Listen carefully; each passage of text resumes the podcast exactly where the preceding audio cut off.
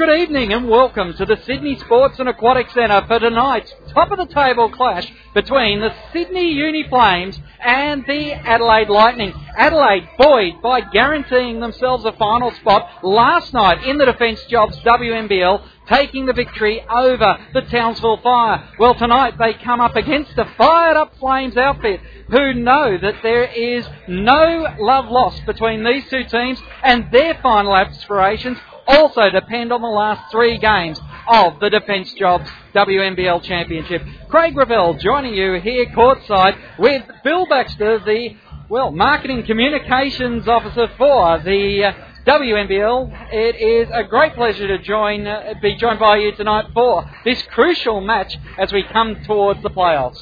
Close enough, Craig. Close enough. Thank you. It's a pleasure to be here. It's an absolute honour to go out on Sport Radio and hello to all those listeners out there hearing me and even Craig for the first time. Should be a cracking game tonight, mate. It should be a cracking game tonight. We see so many championship winners out on the floor in, uh, well, in both teams we have uh, championships of all sorts, whether you talk juniors, whether you talk uh, having played overseas. Um, of course, when you talk about Trish Fallon, you talk about a player who's done just about everything in the game. So, uh, such a, a, mix of youth and experience on both sides. It's going to be, uh, well, I, I think it's actually too close to call because I would say last week Sydney was lacklustre and Adelaide, obviously, last night. Anyone to win in Townsville shows that they're on their game. They came back later. It was Erin Phillips and their captain Sam Woosnam who did it. But you're right, Trish Fallon could be the difference tonight. She's a three-time Olympian. Uh, I think that Sydney's going to be pretty hard pressed to go up against the bigs in Adelaide with Tracy Gahan and, and Kristen Rasmussen. I think the guards will probably take care of themselves, and so it's those side things, Trish Fallon and maybe Michelle Musselwhite, who can make the difference. Trish once dropped 34 points just uh, about 12 months ago on Adelaide, and they'll have to be ready for it tonight. They will do indeed, and of course, uh, it was two years ago from memory when these two teams faced each other in the elimination final, and it went to overtime. Trish Fallon at the free throw line, deciding the game late in that overtime period. There is no love lost between these two sides, and uh, Karen Dalton is certainly keen to make sure her girls secure their place in the finals. Now, for Sydney Uni fans, it does set up an interesting uh, uh, quandary because this stadium seats at best about 550 to 700 people if it's absolutely chock-a-block full. I guess the question then is, if they do have to host a home final and a home grand final, is this venue suitable? And I believe uh, there could be some thoughts that the uh, Sydney Uni Flames might have to find a finals venue. There has been a little bit of talk around the traps. Peter Watkins, the WNBL competition manager, and Lorraine Landon, the WNBL general manager, have been in talks with the Flames, and they've talked about doing it in Wollongong in a couple of places. But at the moment, Adelaide, I think, is definitely short of playing at home, and, and Sydney can only hope that they get in that dilemma. Tonight's going to be a big, big deciding factor in that. It is indeed. Both teams out on the floor warming up, and let's talk for a moment about the Defence Jobs WNBL and, and your role and how you've seen it, uh, well, flourish since the World Championship, where you came on board and brought a World Championship to the uh, to the Defence Jobs Opals. how how has that high been tempered by what we've seen so far this season? Let's just qualify that remark. I think that there might have been uh, a dozen players and, and the coaching staff, Jan Stirling, uh, that had a little bit more to do with bringing the gold home to Australia than me. But uh, you know, the WNBL has, has, been really successful with the cup, with the return of a few of those uh, world champions. A few, of, uh, one of them on show here tonight, Erin Phillips. Uh, also down in Dandenong, Emily McInerney. Uh, in Bulleen, Holly Grima is, is looking good for MVP of the year or, very close to it. And also down in Canberra, Tully Bevilaqua has, has been putting up a, a, really good performance down there and, and, playing some great defence and also doing a little bit of work for the Canberra Times. Uh, holding court with Tully Bevilaqua, I believe, it's a little column, so it's great to have them here. And having the Canberra Times been uh, right in the thick of things right throughout this year, if I can uh, plug another media outlet here on sportradio.com.au, but uh, I have to say for the for the paper that's had the most journalists harassed by opposition coaches. they've been at the forefront of the year. The important thing is the stories are in the paper. It doesn't matter whether they're good or bad for your team. At a at the WNBL level, that's what you want, column inches. Yeah, they look good too. It's a nice broadsheet. Uh, you know, Peter Fitzgerald was a fantastic writer down there. Did a lot of work for them uh, last year, but Julia White has really stepped up this year, and, and she's done a lot of work as well for the Canberra Times. It, it certainly looks good, and, and not just in the media, but the whole franchise down there in Canberra. They really know how to do it. Uh, Carrie Graf uh, and what they try to do. So it's a great relationship they have. Uh, between the team and the media, and, and if all teams had that good relationship, then perhaps they'd get a little bit uh, more column inches, as you say and that's the I guess that's part of the battle, of course, in uh, in sports. The Capitals in the summer is the uh, premier sport in that region. Unlike when you talk Sydney, Melbourne, who have on top of all the other sports available, cricket, uh, they do have men's teams that are also competing for that same space.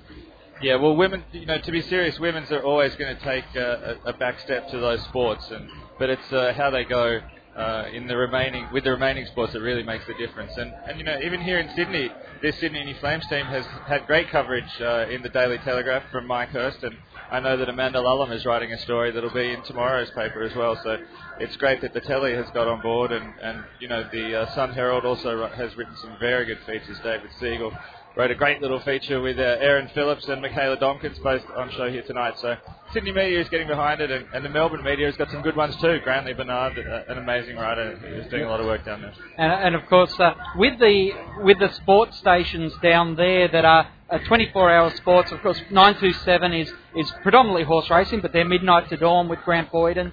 Uh, has opportunities there where the basketball is getting more features, and, and of course, uh, right throughout the summer uh, basketball, because of the nature of the sport playing so often, does allow itself well to that type of format. Yeah, there was a couple of stations down there that uh, did a lot of favours for us during the World Championship. SEN being one of them, uh, and you know uh, Ron, Ron Flatter at Sport 927, uh, who had a lot of stuff, uh, who was willing to work late into the night because they didn't have a great schedule for the media, or it's a good schedule if you're doing the night shift. There's That's nothing right. going on, you know. They don't mind calling you very early. It's fantastic for them, and, and they really got behind it and, and, and put a lot of stuff out there. When the girls just kept winning matches, it, it got more and more and more, and, and it was great to have that support of the, of the media down there in Melbourne. It has been a, a great year for Defence Jobs. Who I remember going to their announcement uh, just after, I think it was just after the uh, Opals World Challenge in Canberra, where the, the Defence Minister was able to roll out the program. And I don't think he even had imagined uh, just how high a profile Defence Jobs would have got right off the bat with that World Championship. Yeah, uh, I mean they had some, some front page coverage. Uh, you know when they won, uh, there was Lauren Jackson right on the front page of the Age, uh, of the Age newspaper on, on the eve of the Brownlow Medal with Defence Jobs right across the chest, and they got a lot of coverage throughout the media and, and a lot of pictures. And the team really looks good out there, and Defence Jobs being next to it, they couldn't have been happier. Uh, Well, we're getting ready for the game here tonight with one piece of news coming from the Sydney Uni Flames camp, and that is Brianna Hennessy, who turned her ankle against Bulleen Melbourne Boomers last weekend here at the Sydney Uni gym. It will see her out of tonight's game and perhaps a few more weeks. Remembering playoffs are on the horizon, any injury now is just so critical against the uh, uh, against their finals hopes and their rotations in getting to the finals. yeah, she usually has a very cool head, Brianna, as well. So, but Sydney's got a very deep bench, and hopefully they can handle it. We'll pause now for the playing of the national anthems as we hear from both the coaches. First up, Chris Lucas. Chris Lucas, an important game tonight. Boyd, after a great victory in Townsville, I guess you're going to be uh, right on them from the start. Oh, look, uh, any win's a good win at this stage of the year, and we were very pleased the way we finished the game off. Uh, to split the ro- road weekend is uh, where we want to be, but if we get the both, it's, it's a bonus. It's tough travelling down from Townsville to have to back up tonight. How are the girls travelling with uh, Oh, injuries and niggles? Yeah, look, no question at all, because that's uh, it's the toughest road trip in the in the country, and uh, you know the athletes uh, do get knocked around with it, but you just got to deal with it and move forward. You've got a good record up against Sydney. We'll see how it continues tonight. Thank you very much.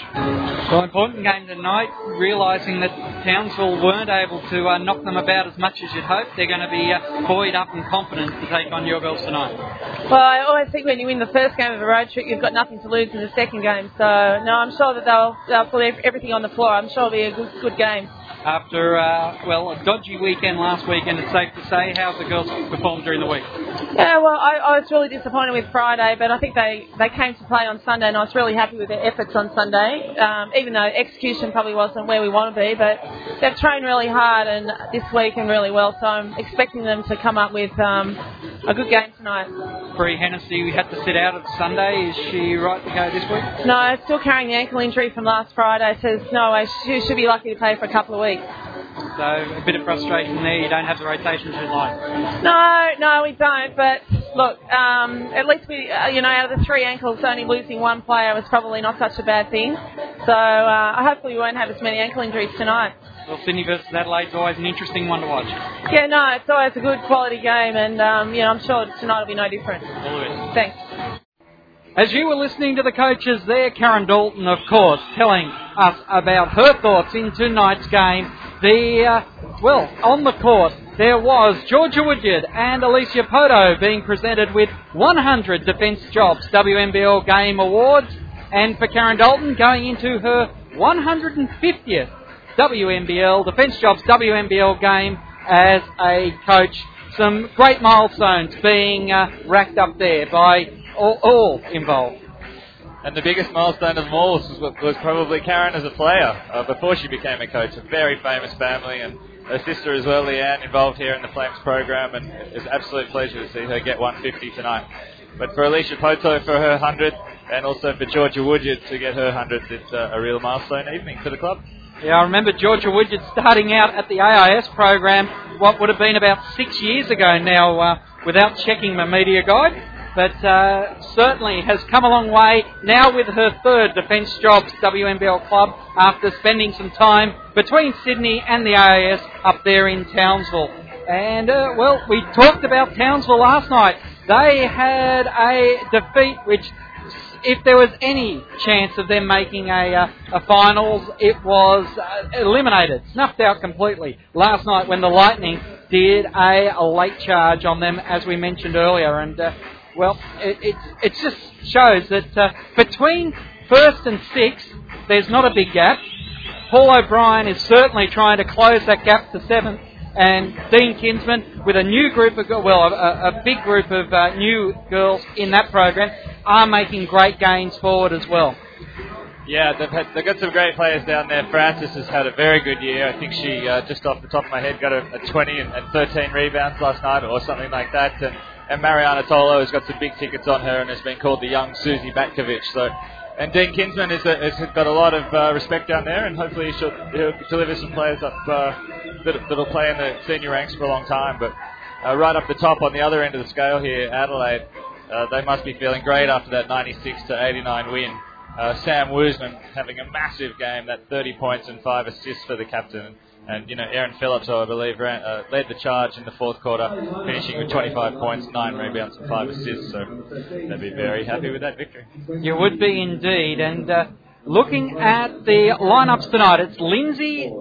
Oh, Cannon didn't travel by looks of. Lindsay Bowley, Duke, Woosnam, King, Phillips, Rasmussen, Khan, and Lorenzini and Foley. I've got the Lorenzini name. I've got to do some work on that one. But uh, Aaron Lorenzini, I believe. Lorenzini, uh, Indeed. and uh, well, for the Sydney Uni Flames, it's Poto, Gordon, Afeaki, Fallon, Domkins, Smith, Herrick, Porter, Musselwhite, Woodyard, and Veal.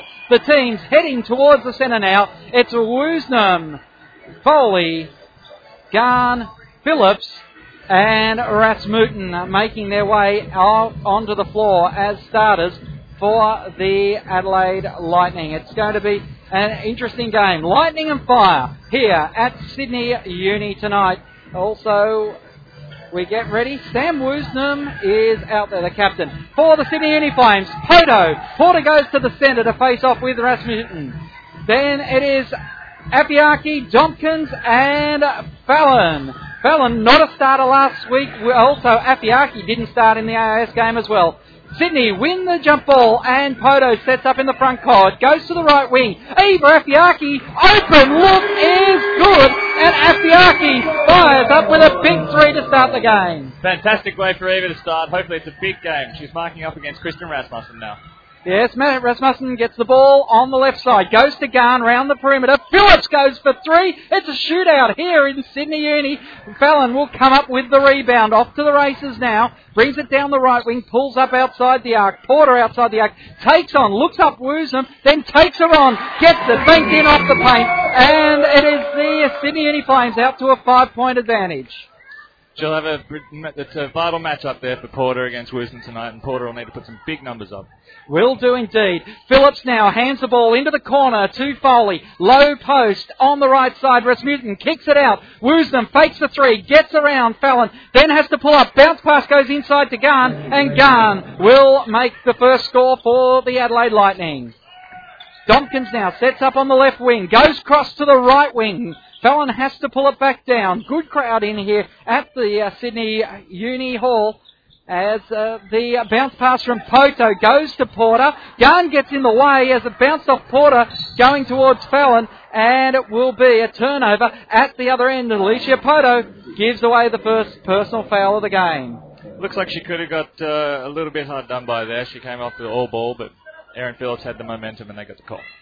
Interesting lineup for Sydney Uni as the inbound pass from Woosnam goes to Phillips now, just at the defence job logo. Phillips just hesitates on the drive, then hooks it outside on the baseline to Woosnam, who comes in halfway down the lane left side. It doesn't fall, and Porter does the clean up. Fallon now gets it at half court on the wing, brings it down forward. Then goes back to Poto. Dompkins on the left wing. Fallon makes a move down the baseline, but Dompkins goes to the corner. Afeaki, Rasmussen standing off her. So Afeaki lines up again, bounces off the iron, and Phillips will clean up on the rebound. Double teamed in the backcourt. Phillips has to go over the top. Gahan, quick pass to Woosnam. They've got an advantage for the moment up until the players got back. Afeaki, though, just worked Rasmussen off the shot. A great little block there from Eva, giving away a couple of inches to Rasmussen, and now she's posting up down low doesn't get the ball. She does. She does get it in the paint, but the shot doesn't drop. And I think Afeaki is going to have drawn the foul out on Rasmussen, getting a personal foul, one apiece here. And just good work there. Afeaki got a body in the way and Rasmussen just pushed into it. The New Zealander. Bounce pass comes from Poto into Duncan. That's what we call the Jackson play. Great little backdoor cut there from Michaela. Woosnam now gets the ball, drives in. Afeaki stops the drive. Outbound pass goes to Phillips. Over the top, back to Woosnam on the left baseline. Has to kick it out. This time to Foley. Feet inside the arc, but she knocks it down anyway. She's a big game player, Jess. She's played in the national championship with Duke and, and just showing her poise right there to knock down the three. Yes, inbound pass. Porter brings it back with seven, uh, sorry, yeah, seven points to four as Poto goes left side to Dompkins. Dompkins looking around. Has to go inside to Porter. Afeaki was on the paint as Porter was on the line. Stripped away by Woosnam and Rasmussen. It'll be Sydney ball with seven seconds left on the shot clock. Poto from the baseline. Inbound ball. Straight to Fallon. Fallon for three. Hits and rattles off the iron a very favourable call. Her toe was clearly on the line there, but he was giving her three if she could get it. Phillips' layup is short as she drove baseline. Afeaki's off to the races once again as she carries it down, pushes away Foley on the drive. That's an interesting one. Porter will pull up at point just next to the Sydney Uni Sports logo. Then goes to the corner, gives it to Poto. Poto looks around. Turnaround jump shot in the paint from Afeaki. Hits the front of the hits the front of the iron, and it's off to the races. Foley kicks across to Woosnam. Woosnam, Dompkins watching her on the right side. Inside to Rasmussen, who tries to turn, takes baseline. Fallon takes the position. Back outside to Foley, whose shot doesn't drop this time. Rattles away. Gahan couldn't get the rebound. Immediately transferred forward. But Foley comes through, taps the pass from Porter away to Fallon. Good work, Woosnam getting in the way of the pass. Porter on the ground, that's almost a travel. She's sliding on the ground. Then bounces it off Woosnam's foot out of bounds, but the referee not falling for that. Sydney had a, Sydney had a two on one there. They should be taking a little bit better care of the ball. Great work by Foley just to get inside on that pass. Phillips now brings it back to half court. 7-4 still with uh, 5 minutes and 52 seconds. Drive from Gahan, outlet to Foley. Foley's looking for some help. Poto not giving her any room. Now it's Woosnam who comes to the top of the arc. Fakes a three, then takes on Dompkins. Dumps over the top. Afeaki gets a hand in on it. Chases it down. She's off to the races. Two on one again. Kicks it over. Bounce pass to Dompkins. is intercepted by Gahan. Great defence here early by Adelaide, but they're still down by three on the scoreboard. Pushing that extra pass, it's cost them two times now. Phillips sets up at point. Gets no, the screen moved away from Woosnam. Phillips goes for it herself, tapped on the arm, and the foul will be called on Domkins. Well, they don't want to get Erin Phillips started with a couple of, uh, you know, range finders at the line. See Poto getting replaced here by Kristen Veal and, and Domkins getting replaced by Musselwhite. Musselwhite could make the difference. Not not a bad rotation, is it? When you bring in a former WNBA player and uh, Michelle Musselwhite, a uh, Opal squad member. Phillips gets the first one to drop after it rings. Second shot's in the air, off the front of the iron. So Phillips 50% from the line here early. Bell goes back to Phillips now, gets it to Gahan. Gahan shot doesn't fall. Foley tries to tries to keep the ball alive, but Porter muscles Rasmussen off the ball, and it's over the side. A neat little play, pushed it into a knee, just as they were both going out of bounds, and Sydney retained the ball. Brought up by Veal. Veal, unbelievably, uh, her regime here. Great pass. Veal can just hit anyone. She's got an arm like a, an NFL quarterback. She can just pick the player out with such precision. And on this occasion, Trish Fallon made the uh, made the shot and will go to shoot the bonus. Showing the fundamentals, going to the left hand. Up and all net makes the bonus. Ten points to four. It is uh, ten point to five. My apologies. As the Sydney Uni Flames lead by five with 4.51 left to go in the quarter. Rasmussen outside to Phillips. Phillips takes on this. The crash test dummy, I call it, hits the deck, and uh, uh, sorry, Adelaide keep the ball. Woosnam pop jumper from about 15 feet on the baseline is good, and Woosnam gets her first score. Sydney responding quickly. Musselwhite can't control the ball off her knee and goes out of bounds.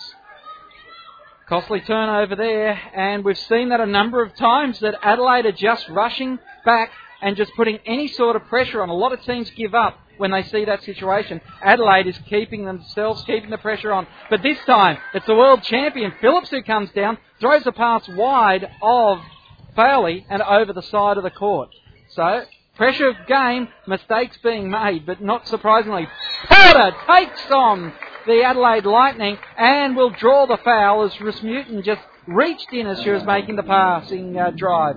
A very quick first step there from Nat Porter had Rasmussen struggling. Adelaide's called a substitution here, and Rasmussen's going to leave the game. Well, Lauren King, another great AIS graduate who spent some time in Townsville as well.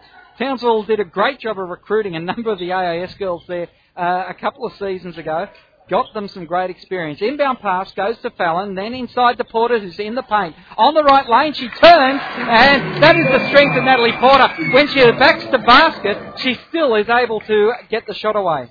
Woosnam on Porter, it's uh, it's certainly a big battle. Uh, no love lost between the two, and well done, Nat, to put that one in. Phillips on the left wing goes back to Foley. Foley kicks it back into the corner for Woosnam. Woosnam makes the long range two. A toe on the line. The answer comes straight away from the captain. That's two in a row, isn't it? It is indeed, and we're back to a 12 point to 9 game. It's three points the difference here with 3 minutes and 39 seconds left. Porter has to go and chase down the pass from Veal. Goes across court to Veal. She had to back away. Porter cuts into the paint. Shot didn't drop, but the referee said the foul was before. It was in the air. A little push there put her off balance, but she was right under the key. The two points would have been great, but unfortunately it's going to be from the baseline. The timeout. Timeout called by Chris Lucas, his first, as the, uh, well, the Sydney Uni Flames are leading 12 points to 9 here. Leading scorer on the floor is 5 points to Trish Fallon by the way of two field goals and a one free throw converted from the foul from, excuse me, the foul from, uh, oh, I'm just trying to think who it was. It wasn't Kristen Rasmussen. I can't remember who that foul was on, but no. as predicted, it is Fallon making the difference early. You know, Sydney, they're up three after seven minutes of play, but they've given it away three times, costly under the basket. They could have really done some damage here in the first quarter. Defence, I I remember uh, watching the semi final here at uh, Sydney at Sydney Sport and Aquatic Centre, Sydney Uni Sport and Aquatic Centre. I get the name right eventually. And I remember Tom Maher saying to me, he said, I'll tell you why Canberra's going to win the grand final. It's because, oh, sorry, why Dandenong's going to win the grand final. Because the two teams, Adelaide and Sydney, didn't have the defence that Dandenong had. And uh, uh, I guess what we've seen here, I would think that even though Adelaide are behind on the scoreboard, the way they've been so determined to run down and interrupt two on one plays, the way they've tried to just uh, keep the pressure on, that is going to hold them in good stead as we come towards later in the game. Can they maintain it after a tough road trip? Great That point, is another great point. qu- question. In the fourth quarter, they might be struggling. Can they come back again? That's it. Poto, quick kick to Veal. They weren't watching Veal in the corner. She nails the three. Boomba! Kristen Veal straight off the bench and counted. What a great substitution. It was as uh, Woosnam now has to get King to come back and help her to get the inbound pass. Full court pressure. I know that Karen Dalton has said they haven't been as good on half court as they have on full court, and Karen straight into full court in this game. 15 points to three here, uh, 15 points to nine. Three minutes left to go in the term as the whistle is on the play. It's going against, I think, Eva Afeaki. So Yeah, Erin Phillips trying to, to slash down with the left hand dribble there. Even playing some good D, but just a little too tight. As the inbound pass goes to Gahan, Veal this time crashes into her, and I think Kristen Veal will be given the foul. She gets up and shakes it straight off. She's been around the biz for a little while, really, and she's been up and she's been down, so there was nothing for her. No, it has been a pretty tough, a pretty tough uh, career for Kristen Veal. A number of knee injuries have have certainly stagnated her, her career at times. Gahan goes to the line. First is all net, and that will give her plenty of confidence. She moves to three points for the game with a shot to come. Second shot in the air, and it is good as well. So back to a four-point ball game here with three minutes left to play. Veal brings the ball back for Sydney Uni. Just goes to Porter. Porter to Poto. Poto to Afeaki. Afeaki gets to the elbow left side. I didn't think she oh bounced out first was the call. I thought Tracy Gahan was a uh, a bit keen going to collect that ball then. She was through, but through that keenness, she almost gave the ball back to them. It was theirs that she had. Oh, Fallon back in the game for Afeaki. Yeah, running the changes as I said. Both those players not starters last week in the AIS game. So Phillips gets the inbound pass. Poto watching her. She goes down the right wing, kicks it to Foley halfway down in the front court. Foley's got Musselwhite going over the top to Woosnam. Woosnam tries to drive on Porter. She eventually got caught on the travel as the layup did drop. Looked like the old 70 step move to me. It looked fine, but they called the travel on it, these modern referees. Veal drives down, kicks to the corner. Musselwhite thought about the three point attempt. I thought she put a foot on the line then. Goes to Fallon. Fallon drives, pulls up the left elbow, and nails the shot. As calm as you like, like it was in the backyard. We spoke last week about Trish Fallon. She's a, she's really a tradesman. She just goes out there, does a job. Quickly, Foley hits Phillips. Phillips was just cutting at the baseline. She caught the ball in the air, put it straight back up, and converts. Phillips goes to three points for the game. It's been good defence on Erin Phillips. 17 to 13. I've got 17 to 14 on my score sheet. No? Oh, I know why too. I've just given her a three instead of a two on a layup. That was uh, definitely only two feet away from the basket there. She only deserves two points for that. But the defense has been good on Erin. Before that, just the one foul shot. That was her first field goal attempt of the night. So if they can restrict her to, you know, something in the 12 to 13 point range, then they'll be looking very, very good. It is an important part of anyone's defence against the uh, against the Adelaide Lightning is stopping stopping Phillips and I think working a way around Sam Woosnam's defence. Sam Woosnam is a scoring machine too, but I think her defence is is really key. And if you can, if your player on Sam Woosnam can get over the top, well, that goes a long way towards securing you the win. Yeah, and as the captain of the team, if she can stop her person, she's certainly inspiring the girls around her. She has a lot of respect within the team uh, and also around the city of Adelaide in the media. Uh, and uh, if she can do the job, then her team is certainly going to step up. King Gahan, Woosnam, Foley and Phillips get the game underway for Adelaide. For Sydney, who have the ball from the backcourt, it's Poto, Veal, Porter, Musselwhite and Fallon. Porter gives it to Musselwhite on the left side, goes back to the right, well actually top of the arc to Veal. Right side is Fallon. Fallon puts the ball on the floor, pulls up in the paint, short shot, and King will recover the rebound. Goes to Phillips to Foley. Foley goes back to Phillips. Phillips now goes right side to King. King back to the top of the arc. Garns there. Inside. Foley in the paint. Double handed jump shot is good. Jess Foley posting up Musselwhite there and able to do it. A very classy play from a guard. Good work there. And we're back to a two point ball game. The closest Adelaide have been in the match. It is Veal getting the ball top of the arc, nails the three, and extends it out to a five point game. Second three pointer from Veely there. She's doing well, calm as you like, but a little bit uh, over eager there on the defense. muscle Musselwhite got Phillips' issues advancing the ball in the backcourt, and it's cost her a position on the court. Musselwhite put onto the bench, and Michaela Donkins back in the game. Yes, and every foul now is going to send uh, Adelaide to the line as they're up to the five team fouls. So Phillips again missing the first, uncharacteristically, I will add. Second one is all net. Shooter will be subbed out. Oh, looks and like Woosnam's going out. Oh, Woosnam going out. Okay, I thought they might have subbed Phillips there, but no. Gordon on. Duke out there for her first minutes. Because uh, the player I like to say who has white line fever, I love watching Rebecca Duke play, and there's some of it for you. Great, great grab there by Duke onto Natalie Porter's jumper. It was a miss. Three refs don't miss that sort of stuff, but that's the white line fever I was talking about. She's uh, the nicest of uh, girls off the court, but uh, cross that white line, and uh, she is as competitive as you will find in any sport.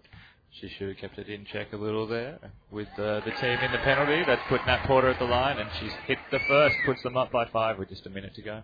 Five points for Porter with the shot to come. It's all net, and she moves to six for the game. So inbound ball from Duke to Phillips. Duke needs to help out. Phillips there, no, over the top, then kicks at the King. Former AIS teammates, those two. Phillips now comes back. Working, Veal backwards. Then Phillips drives the right lane. Outlet pass to Narelle Lindsay, the former flame. Goes to King. King pulls up from the free throw line, bounces in, and Lauren King gets her first points. Very friendly roll there. Some good defense from Sydney. Goes to Poto from Dompkins at the half. Off the ball. It Offensive. looks like, yeah, Kristen Veal is going to be charged with her second personal foul. And uh, there's no love lost between these two teams. So that is what we love to see. And uh, that's why, whenever, it doesn't matter where these teams are on the ladder, these games just mean something to both. Yes, it was the Jenni Screen Natalie Porter matchup, uh, which is the, the infamous uh, shoving match that they had here. That cost uh, the position on the court for Veal. She's on the bench. Muscle Musselwhite back in the game. Yes, as Lindsay drives down into the paint. Oh, couldn't get the pass to Duke, and it was slapped away. Porter got in there and was able to slap it away, but last touch was Adelaide. So Porter inbounds the ball now. Poto gets it from her in the backcourt. Phillips watching her. Ten seconds. As they get over. Running out of time here in the first quarter. Fallon puts up the shot, hits the backboard, doesn't fall, going after it. Duke on the line, and her hair, I think, touched outside the court, which is what called the, uh, well, called the referee's ire, but the siren sounded for quarter time. 22 to 18 is the score here at the uh, Sydney Uni Sports and Aquatic Centre. The top of the table clash, Adelaide up against Sydney Uni. Sydney Uni have to be very happy to be up four points going in there with all the Raps coming up against Adelaide. Top of the table, 13 and 3. They've been a, a little bit slow sometimes in their starts in the Uni. They have to be ecstatic. They would, however, be talking right now in the huddle about the four, even eight points they missed on turnovers in two on one and three on two situations. Uh, even there at the end of the game, uh, they, uh, at the end of the quarter, they could have uh, put another two points up on the board and made it a nice six-point quarter. But threw the ball away, and, and as they were struggling for the ball, you say, as you say, that hair went out of bounds, and that was quarter time. Yes, it was. And uh, six fouls in the first quarter is something to consider as well. Veal on two, which is, uh, well, I don't know whether rotation or the second foul was the reason that Veal left the court. But uh, Kristen Veal, eh, we talk about uh, Trish Fallon being so tradesmanlike and uh, not, uh, you know, craftsmanlike, tradesmanlike. I'm not trying to belittle her, but she just is out on the court and just goes through the process. And she treats it like a process. She doesn't uh, get overly emotional or overly enthu- enthusiastic in the uh, in the efforts there that she she puts out. But uh, at the end of the first quarter, she's the leading scorer on the floor with seven points. That two fouls could be very costly for her come the end of the game, but you know that's what Kristen does. She's a tradesman uh, during the week. She worked for Sydney Uni uh, over at the grounds. I don't know if you saw the ABC feature on her just last week. Uh, it was very good. It was about what Veely does in her time and, and working as a groundsman uh, on those number one and number two ovals here at Sydney Uni- University Sport. And and just what the girls have to do to, to get by in a league like the WNBL, uh, even a player of, of Kristen standard, but she takes it on well with, with some absolute grace. And I have seen her get emotional at times, though, uh, especially this season. A couple of tight losses uh, certainly got under Veely's skin, so should be should be looking forward to getting back out on the court, turning Yeah. it on. Inbound pass, Narelle Lindsay gets it to Foley. Hand off to Phillips on the right wing. Phillips brings it right over to the left hand side. Dompkins watching her. Over the top, back to Lindsay. Lindsay drives the left lane on Porter. Layup is left short, and Porter will come down with a rebound. Kicks it out on the baseline to Poto. Lindsay goes after Poto there. No love lost between Narelle Lindsay and the Sydney Uni Flames, that is for sure. Poto goes across court, gives it to Dompkins. Back to the top of the arc to Afeaki. Afeaki, Poto now on the right side. Dompkins, Porter, Musselwhite, and Afeaki are out there. Inside from Porter. Afeaki, no worries at all. In the paint, turnaround jumper is good. Made some good space by turning the uh, right shoulder under and, and just got a little bit of space for that shot and put it in softly. Foley gives it to Phillips. Foley, Phillips, Duke, Lindsay, and Woosnam on the right baseline. Gets a screen from Duke, but doesn't go on with the drive. Then has to throw it back. Foley comes back up to pick up with it. Nine minutes left in the half. Woosnam gets the ball back, drives into the paint, step, layup, doesn't drop. This time Phillips gets a touch on it when she's wrestling with Poto to uh, try and get the rebound back. Referees, uh, well, they pointed Oh, they've missed that first, one there. That was definitely off Erin Phillips, but it's uh, Adelaide Lightning ball from under the under the hoop. Yes, Lindsay goes in. Foley drives baseline, puts it onto the bottom of the backboard, goes back three for Phillips, bounces off the iron, and Musselwhite will eventually get the tap away from Afeaki. Poto at half court. Dompkins inside to Porter. Handoff immediately from Poto to Afeaki. Afeaki in heavy traffic goes outside. Dompkins from a foot outside the three-point arc is good. Oh, they're not missing Neil at all with Tompkins dropping them like that outside the three. Poto pressuring Phillips again. Nine point game after we had a four point quarter break. Tompkins this time crashing into Woosnam and it will be a foul. The second personal on Michaela Tompkins. It was a big three. It got the crowd excited, and I think it got her a little bit too excited as well. Did indeed. As uh, Rebecca Duke sits down as Rasmussen comes back in for Sydney. Trish Fallon takes uh, her time on the court for Michaela Tompkins. Inbound ball from Lindsay goes to Woosnam, who sets up the play. Afeaki goes to her now. Woosnam trying to call a play. Rasmussen at the uh, elbow right side, outside to Phillips. Low post is Foley, but just lost her range as she put the shot up and over the ring, and it will be Sydney Uni set up. With Fallon on the right side, in the corner, Musselwhite. They don't go to her yet. No, she pulls out now. Afeaki gets the top of the key. Musselwhite now on the left wing. Looks around, drives backing into Foley. On the baseline, she kicks off to Poto. Outside to Porter for three. That was an NBA three. That was out there from the car park, that Porter. Moves now to nine points for the game. Natalie Porter at the other end. Phillips crashes the uh, ground. Out of control. She can't get the shot to land. Fallon pulls up. at Afeaki layup off the glass is put back in by Porter, and Porter moves to 11 points for the game. Chris Lucas says we've got to stop this run. He calls a timeout, pulling the trigger at seven minutes and 28 seconds left to go in the half. that certainly got the crowd excited. Second chance points for, for Sydney Uni. They certainly came out of that quarter absolutely hustling. They're the bigger team. Kristen Rasmussen still scoreless in the game. Ten points is the uh, is the run now, and that is a huge run in the in the contest of this game. We've only had three minutes. They only scored uh, 22 points in 10. In three minutes, they've already almost racked up half the score they put in the first quarter. What happened to Adelaide in that three minutes? Well, not even three minutes. It's two minutes and 33 seconds. I think everything happened. They let they let him go outside with uh, the first one, the first three pointer from Dobkins. Then it was inside. Then it was back outside to a massive three pointer. You can't play defense on that one from Porter. No, if you're going to be throwing them up from the back half, uh, you know, what can you do? Natalie Porter was, if you uh, know the Sydney Uni court, Natalie Porter, there's a black netball line to mark off a third of netball. That is what I would say about four feet back from the three point arc, and that's where Natalie Porter put that shot up from. Very close to the defense jobs uh, Oh. decal on the court. Uh, I- defensejobs.gov. She was she was closer to the centre though, and I didn't want to mislead people by saying there was angle on the shot as well. They Uh, come out of the timeout, but we'll get the plug in anyway. Phillips now looking around Poto. Phillips gets the hand up, but Poto rolled off it to Foley. Musselwhite, who was looking after Foley, strips the ball out of Foley's hand, and we'll get the ball as it goes over the side. Well, the referee was standing right in front of us, and we saw that clearly come off the Sydney hand, but they got the ball. Well, they're closer than us, that's all I can say.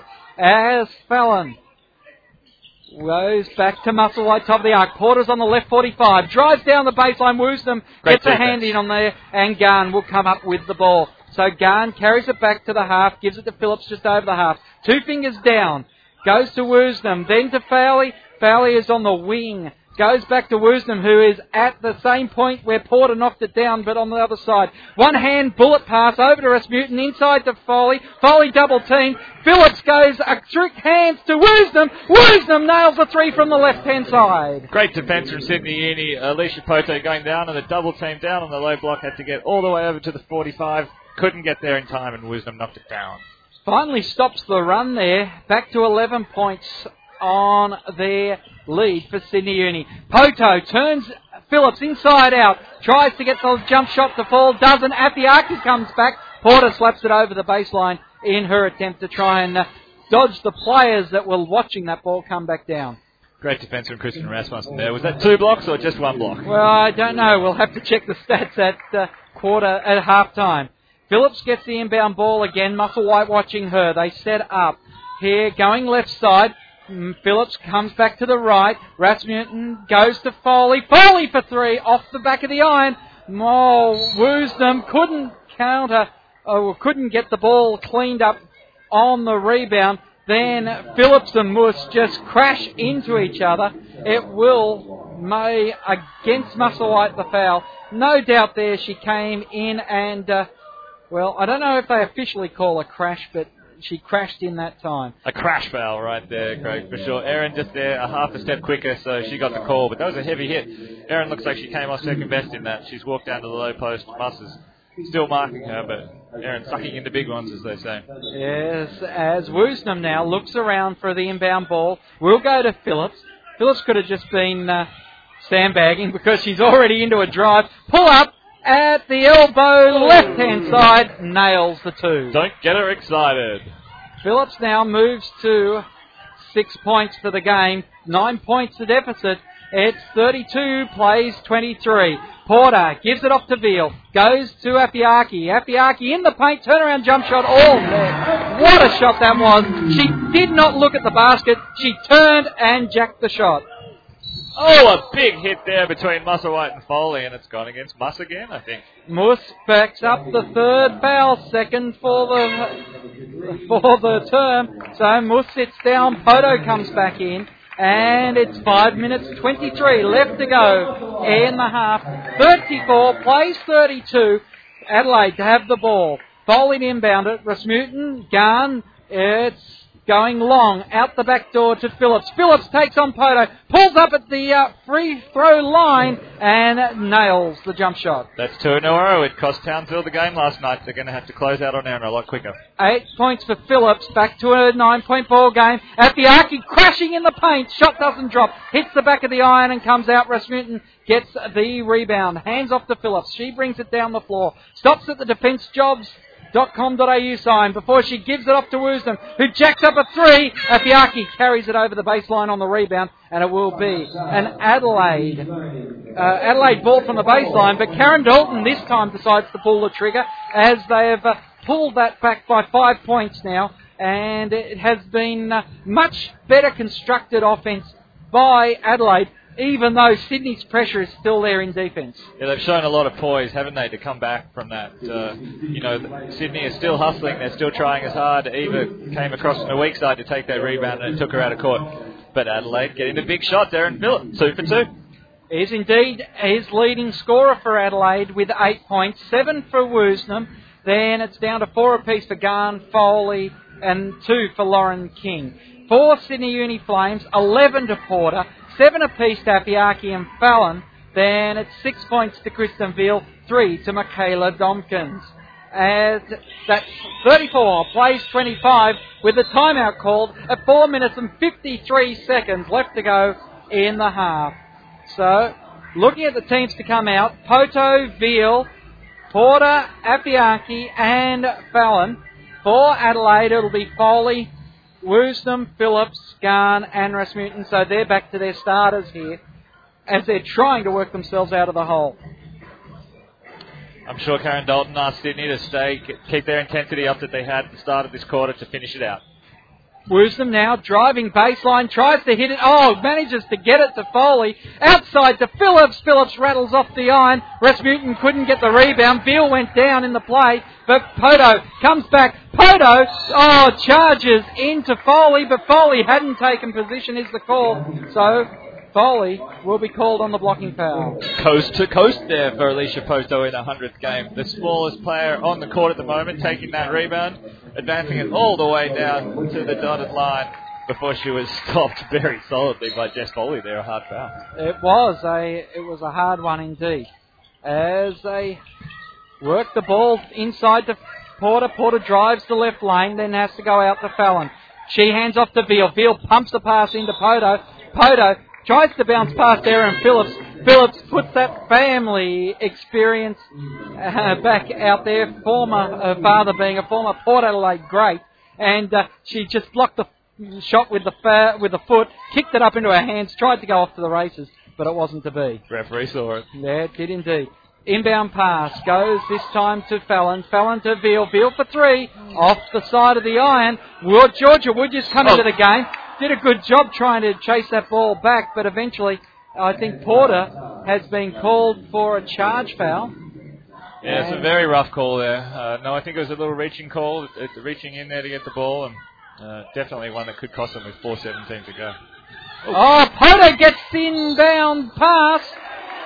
Phillips has been called for the push though, as uh, Poto has just really caught them off guard by having a huge run at the inbound bounce pass. Yeah, she just had possession there for a split second, and in that split second, Erin Phillips knew she'd been toasted as she gave her a slight shove that pushed her out of bounds.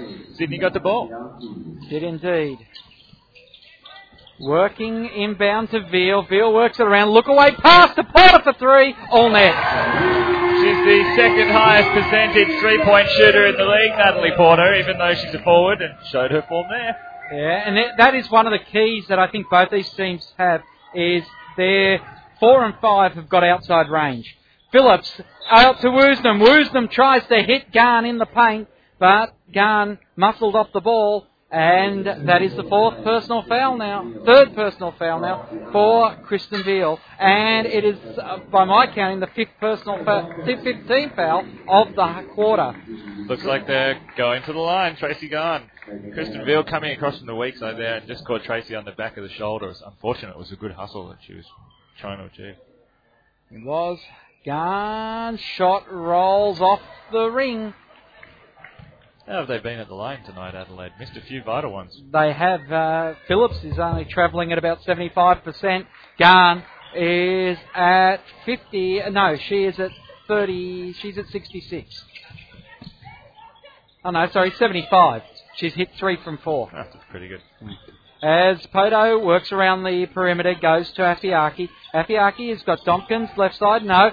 Tries to go inside to oh. Porter. Porter had the ball slapped away by Woosnam. Comes back onto five seconds left. Oh! This time she was on the defence job.com.au That's her spot out there. Nat Porter picking up a little turnover. It could have gone either way. Cost him three big points. You're going to have to watch the ABC2 halftime highlights next Friday night. As the handoff, Phillips goes to Woosnam, to Foley. Foley comes back, gives it to Woosnam. Woosnam shot rattles off. Again, Phillips and Gahan working it out on the rebound. Phillips, cross court, goes to Foley. Foley fakes a three, gets Afeaki away, but tried to dump over the top. Woodyard comes up and takes the seal. Goes off to Porter, then into the corner, Tompkins. Poto goes back to Afeaki. She wasn't ready for that inbound pass. She was in the paint. Tompkins will get it off her former AIS teammates working together. Tompkins drives down the left lane. Shot goes up, doesn't fall, but the foul will go on. Erin Phillips looks like a quarter on the elbow. Well, Phillips racks up her second personal foul of the quarter. So that is a concern for coach Chris Lucas, who calls to Narelle Lindsay. For Jess Foley. Jess Foley, okay. Not happy with that turnover. No. Perhaps he would have liked to have shot the three there. Afeaki was closing out far too fast though. Cost Foley a position. She's off a bit. Did indeed. Here it's Tompkins at the line, nails the first. Sweet shot from Michaela. Look, look, never was missing. She's got a great, she's got a, a great form at the at the free throw line, and it's returned there. I didn't put the mocker on her by uh, saying that. She's 100%. Left side, into the corner. It goes to Lauren King. Back out to Phillips. Back into the corner for King. She can through three, three points and does so. She moves to five points for the game. And we're back to a 13 point ball game. 42 plays 29 here with 2 minutes and 20 seconds left on the half. Didn't Adelaide need that? Did indeed. Afeaki goes into Porter. Porter pulls it down, steps around Woosnam and banks it in. Very good battle. Porter, she's leading the WNBL MVP votes, and this is why. Dominating the game. The ABC Basketballer of the Year voting, I believe she is winning. Oh, sorry, we can't, yeah. well, I wouldn't be surprised if she's leading the other one as well. it's a tough race at the top. Uh, I think Hollie Grima is, uh, is is definitely running at the front of that. But uh, you know, we'll see what happens. There's still a couple of rounds to go. There is indeed Georgia Woodyard tripping over Erin Phillips as Poto brings the ball back. Porter on the right side goes to Poto on the left wing. Ball, Porter hits the Porter deck. down. Afeaki on the left wing in the three point territory, puts the ball on the ground, dumps back to Porter. Porter puts up the shot just inside the arc, and she's got her range on tonight. Sydney fans with their hearts in their mouths for a second there. Porter going down, but it wasn't her ankle. She got right back up and hit the shot. Rachael Sporn said tonight that she thinks this is the two grand finalists we're watching, as she doesn't believe the uh, Capitals form, who sits in second place, has been consistent enough to see them through the finals. Yeah, Canberra's form this weekend, uh, the down, down in the double in Melbourne, will, will really give an indication of that. But these are certainly two of the top uh, teams in the competition. Probably, maybe the best two. As Lindsay takes the drive on, goes back to King. King long range two Oh, it doesn't good fall. too, didn't it? Gee. Domkins now on the quick rebound. Domkins fakes the three, goes backwards to Porter. Porter then goes to Poto. Running out of time here. One minute six seconds left in the half. Uh, Afeaki, Poto, Poto back to Afeaki. Afeaki gets it onto the foot of Lindsay. I didn't think Lindsay kicked at the ball. It did hit her foot. Off Woosnam, I think, because she's trying to go for the bounce pass into the post. Woosnam Okay. just catching it off her toe. Inbound. She didn't like the call. No, she, I didn't think it was deliberate. Poto cross court to Domkins. Lindsay gets in the way. Ball running down. Great work by Woosnam to keep it in. Great. Gahan brings it up and gives it off to Phillips. Phillips now, Domkins watching her. She's at the Sydney Uni Sports logo, right next to the Defence Jobs one there, Bill. As it goes across to Lindsay, tries to go inside. Porter and Lindsay are wrestling with each other, and uh, Well, it's going to go Adelaide's way because uh, Natalie Porter was trying to push Lindsay off the ball as they were going for the contested ball. A little bit over eager. She looks appalled at the decision of the referee, but I think that everybody in the stadium thought that was okay. And Trish Fallon's come back into the game for the last 38 seconds. Yes, and uh, well, Lindsay goes to the line. Narelle Lindsay is sitting with nose points at the moment. First one hits the front, hits the back, but does drop, and she gets her first score. We're back to a 16 point ball game. 21 points for Natalie Porter. It's been racking up. Gee, she's had a good half. it? Second shot is good as well from Lindsay. So it's 46 31. 30 seconds left to go in the half. Poto goes right side to Domkins. Domkins back to Woodyard. Woodyard to Fallon. Fallon now looking around, has options, goes right side to Poto. Seven seconds on the shot clock. Oh, Fallon went to cut inside. Poto went out to her. Domkins is going to have to jack. No, goes over to Fallon. Fallon on the buzzer, jacks it up. Comes down. It's Woodyard who goes back to get it. Domkins goes back to Afeaki. Oh, Afeaki loses the handle on it with five seconds left. I was about to say Sydney aren't going to let them have one more possession, but they will. Full court press now, and Fallon reaches in. Phillips goes to the ground. They roll the ball forward. Woosnam has to go back, gets it. She jacks one up after the buzzer, but it doesn't drop. It is half time here at the Sydney Uni Sports and Uni- Sports and Aquatic Centre, and it is 46-31 at the halftime break. What a half we have seen. What a quarter we've seen from Sydney Uni. They have made a statement here in that second quarter. Oh, the coaching staff must be absolutely over themselves right now. 46 points, a huge second quarter. Natalie Porter, 21 points at the half. What a way to lead the game. But a little hot potato at the end there to end the quarter. They could have made it uh, even 49, close to the 5-0 for the halfway mark. It would have been a daunting task for the second half.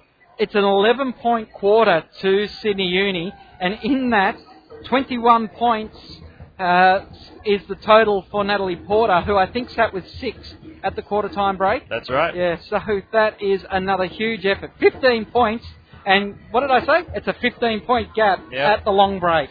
Three-time Nivea Player of the Week this season already, Natalie Porter, for what she's done with the Sydney Uni Flames. And, and when you're putting up uh, 21 points in a half, you can see that uh, she's halfway there to getting there again. Well, it's interesting. The uh, some of the supporters here from Sydney Uni, they've managed to find uh, they've managed to find a bodysuit there from Brianna Hennessy, and uh, well, you've got to wonder about the sanity of someone that, uh, particularly if you're male, going out there in the bodysuit.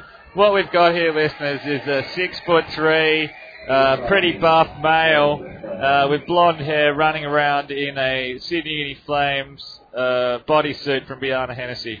I tell you, I wish that we were outside doing some sort of halftime outside broadcast. This is one of the most horrible things I've ever had to witness in broadcasting. One of the things I'd have to say was, didn't the didn't the players used to look good in the bodysuits? Yeah, you know, uh, the the Opals uh, at the World Championship were voted by the Brazilian public to be the best looking team at the World Championship, and uh, you know, I think that maybe had something to do with the the bodysuit still going around.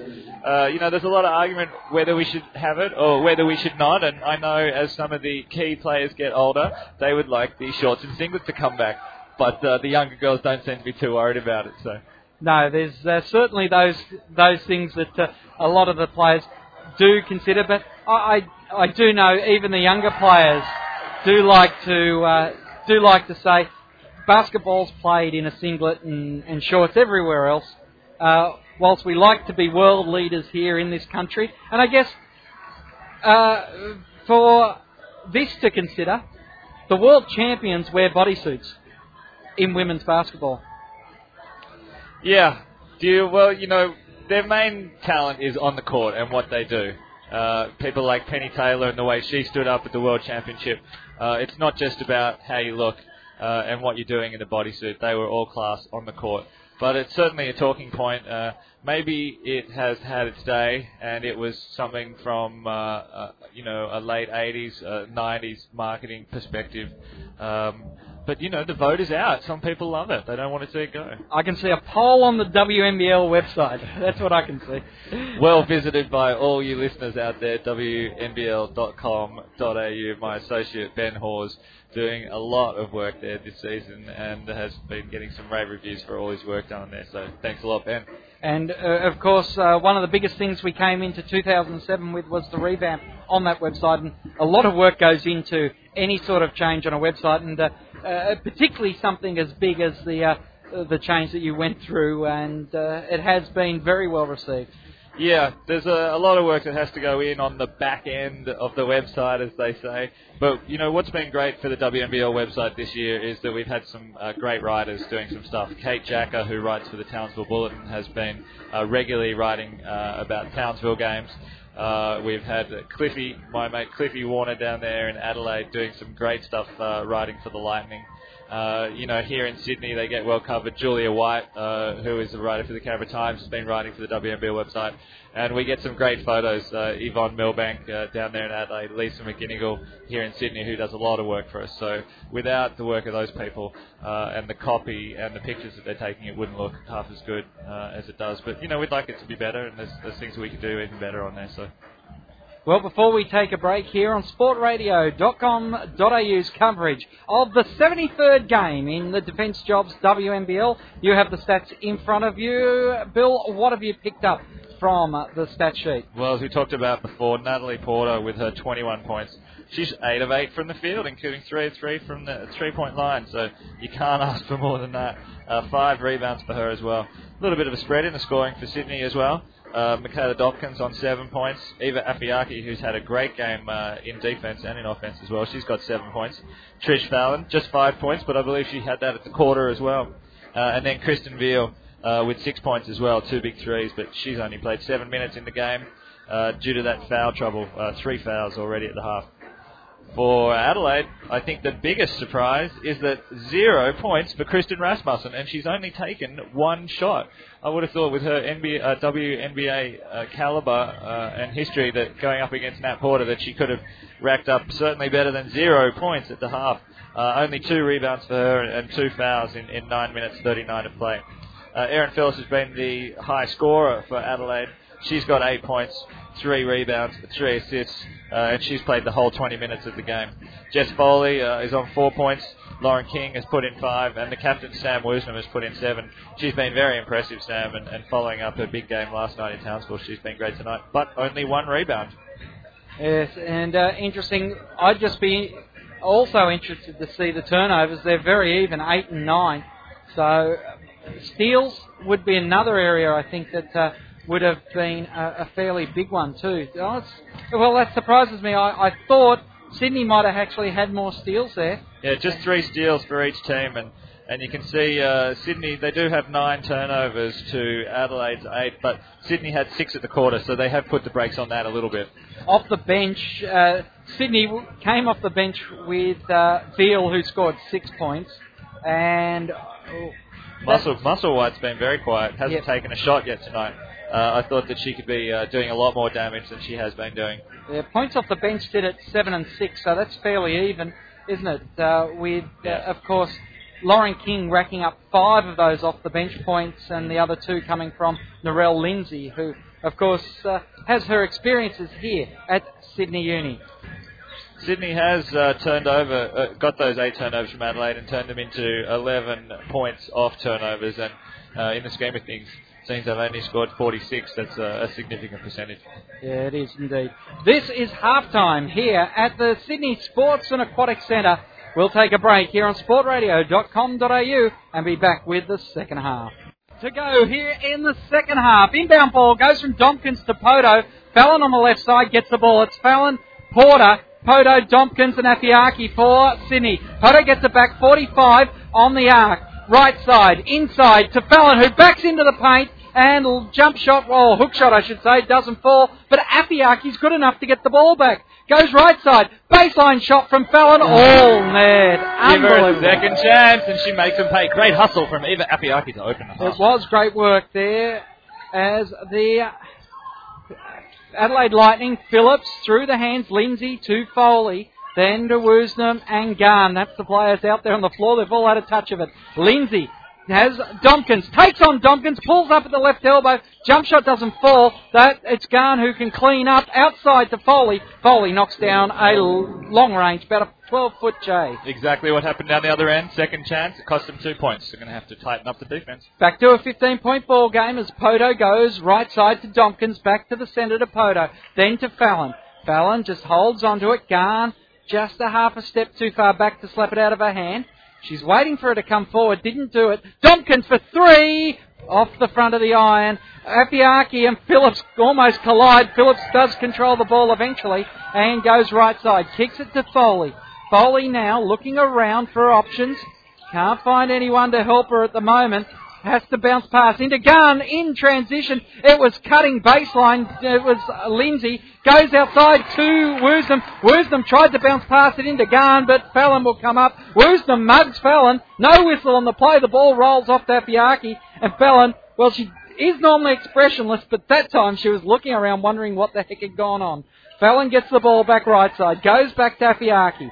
Afeaki on the left hand side. Bounce pass inside to Porter. Porter gets Woosnam out. Shot doesn't drop. She puts up a second. This is third chance points when it goes in. Not good for the stats. Well, good two offensive rebounds there, but she missed a shot from one foot two times and she's able to put it in for the third time.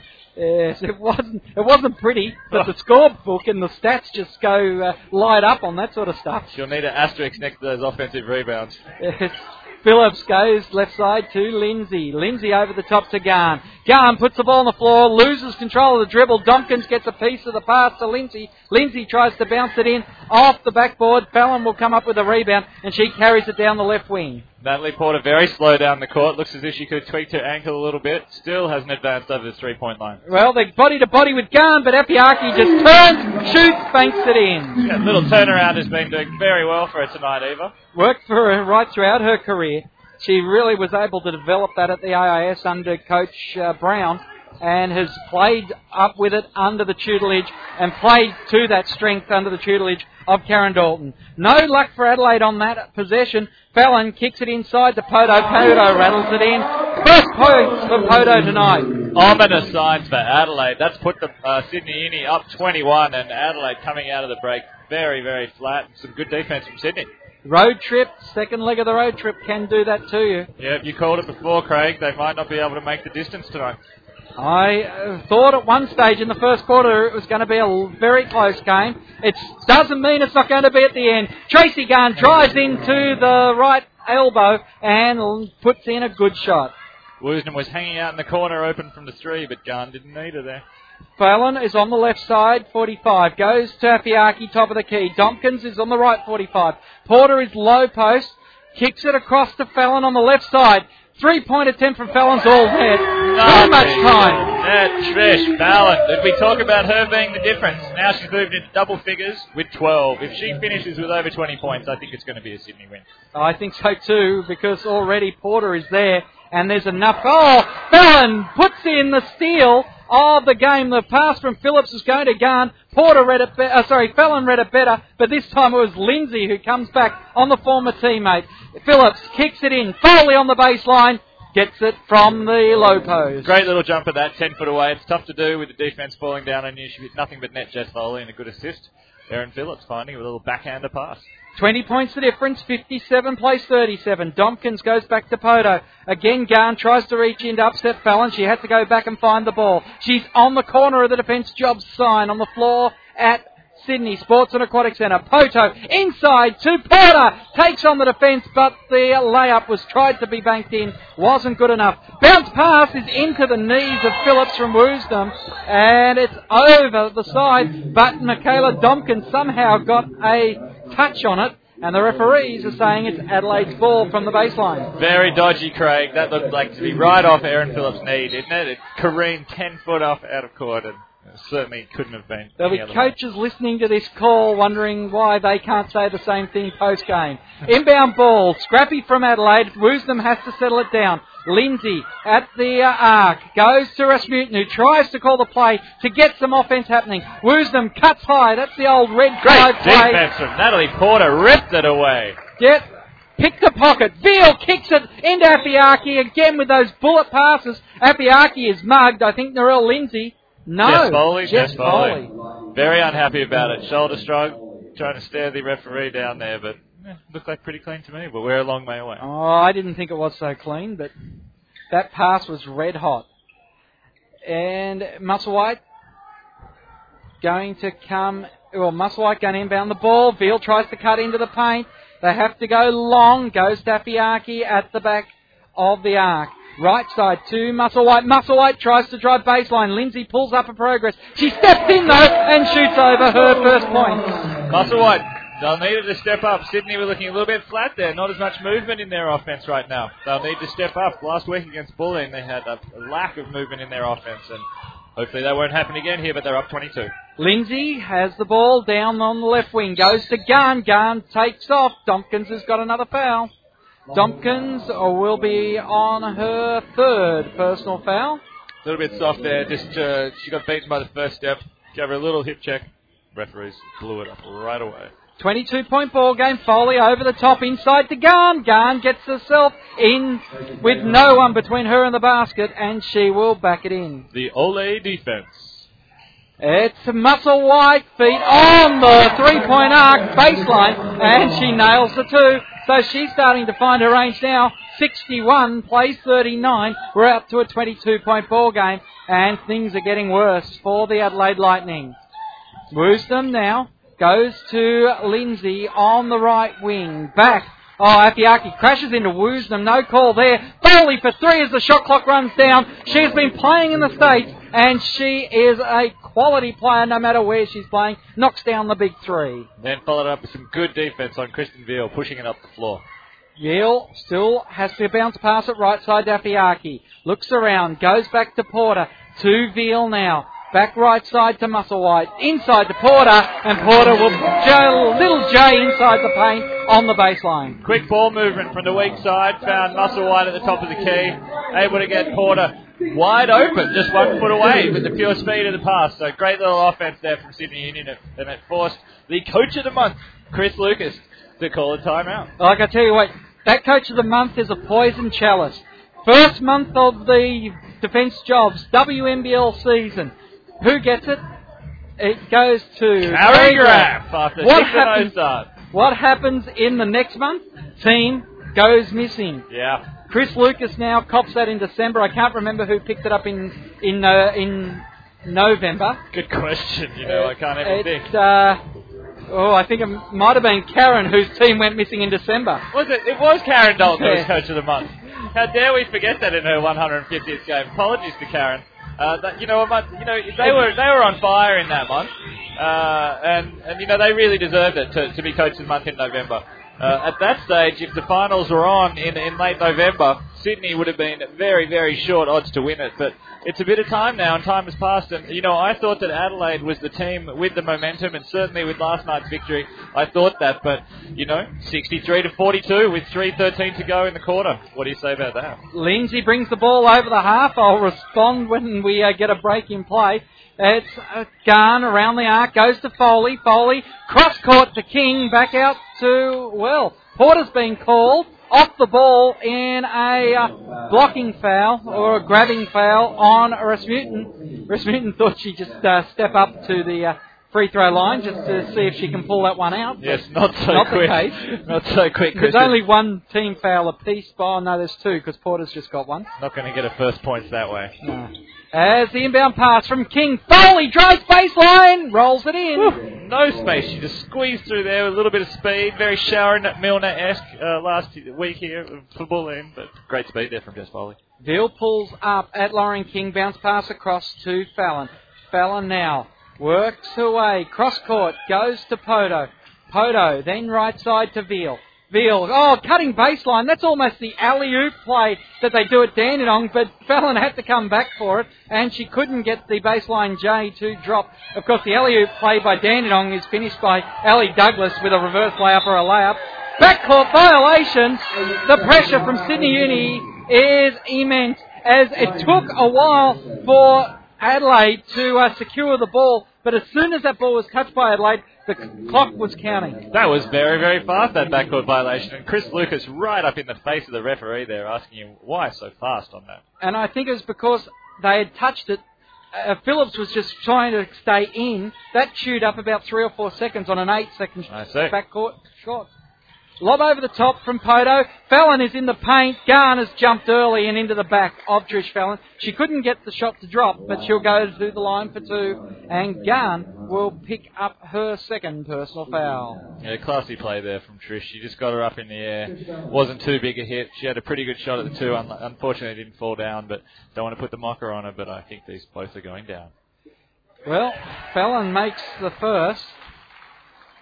Of course, as I mentioned before, uh, a lot of coaches would love to be able to say what you've said about a few things so far today. Fallon makes the second, particularly about the grey team. Oh, Fallon intercepts the pass from Foley at the half court. Veal comes back, kicks it to Fa- Fallon. Fallon must have a wry smile somewhere, as this time she draws the foul out of Rasmussen. Well, Rasmussen just toasted by the first step to the left there by Trish. She's had a very, very quiet game tonight. Has indeed. It has not been a good one. We know that the uh, the Townsville Sydney road trip is a tough one. Yeah, maybe the, maybe the toughest in the league. And uh, Chris Lucas has highlighted. Uh, sorry, uh, Porter will sit down as the inbound pass goes to Musselwhite. Musselwhite bounce past Afeaki. Afeaki has it tapped away by Lauren King. Gahan bounce past to Phillips. Phillips in the paint. Jump shot drops after it rattles around four times front to back of the ring. And hasn't she been quiet lately? Oh, a big fast break there from Sydney, finding Musselwhite right under the basket while we're just looking the other way. You can't look away for a second here. Musselwhite to six points, 67 plays, 46. We're out to a 21 ball game. Rasmussen inside, outside for Phillips, who was off the front of the iron, and Poto came down as Rasmussen. She can't get into this game, and it looks like Chris Lucas hasn't got options on the bench. Fallon now.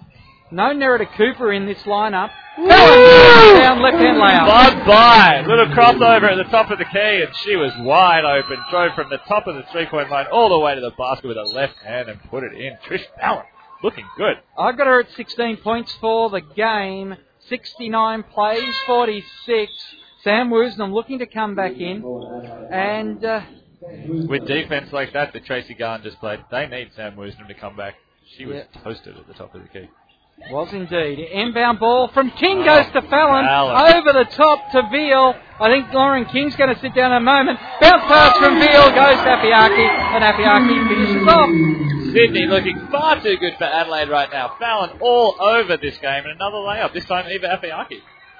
Foley kicks it across to Rasmussen. Rasmussen has to work out. Hands off to King. Inside to Foley. Foley turnaround jump shot on the low post is good. She moves to 15 points for the game. 71-48.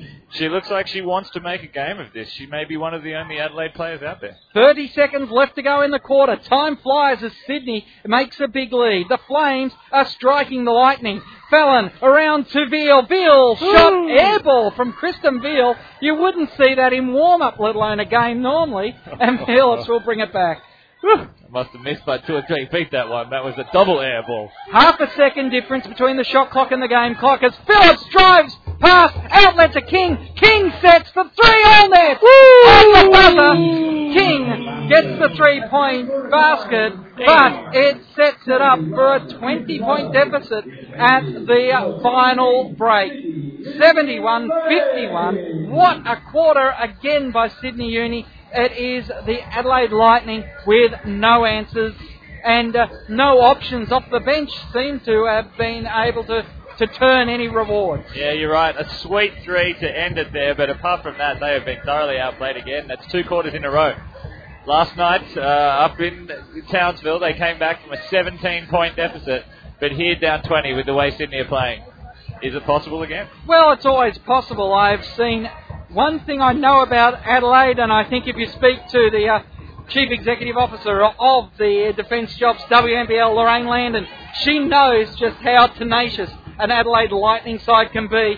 And uh, if you ever speak to Lorraine Landon about 1996, she will certainly explain to you about uh, teams that are awesome in the crunch. I'm going to have to uh, have a little visit to Lorraine's office to talk about this, but Yeah, you're talking about one of the great administrators in Australian sport, so it'd be only a pleasure to go and visit her. Yes, and uh, ha- has been doing such a great job over such a prolonged period for basketball in this country.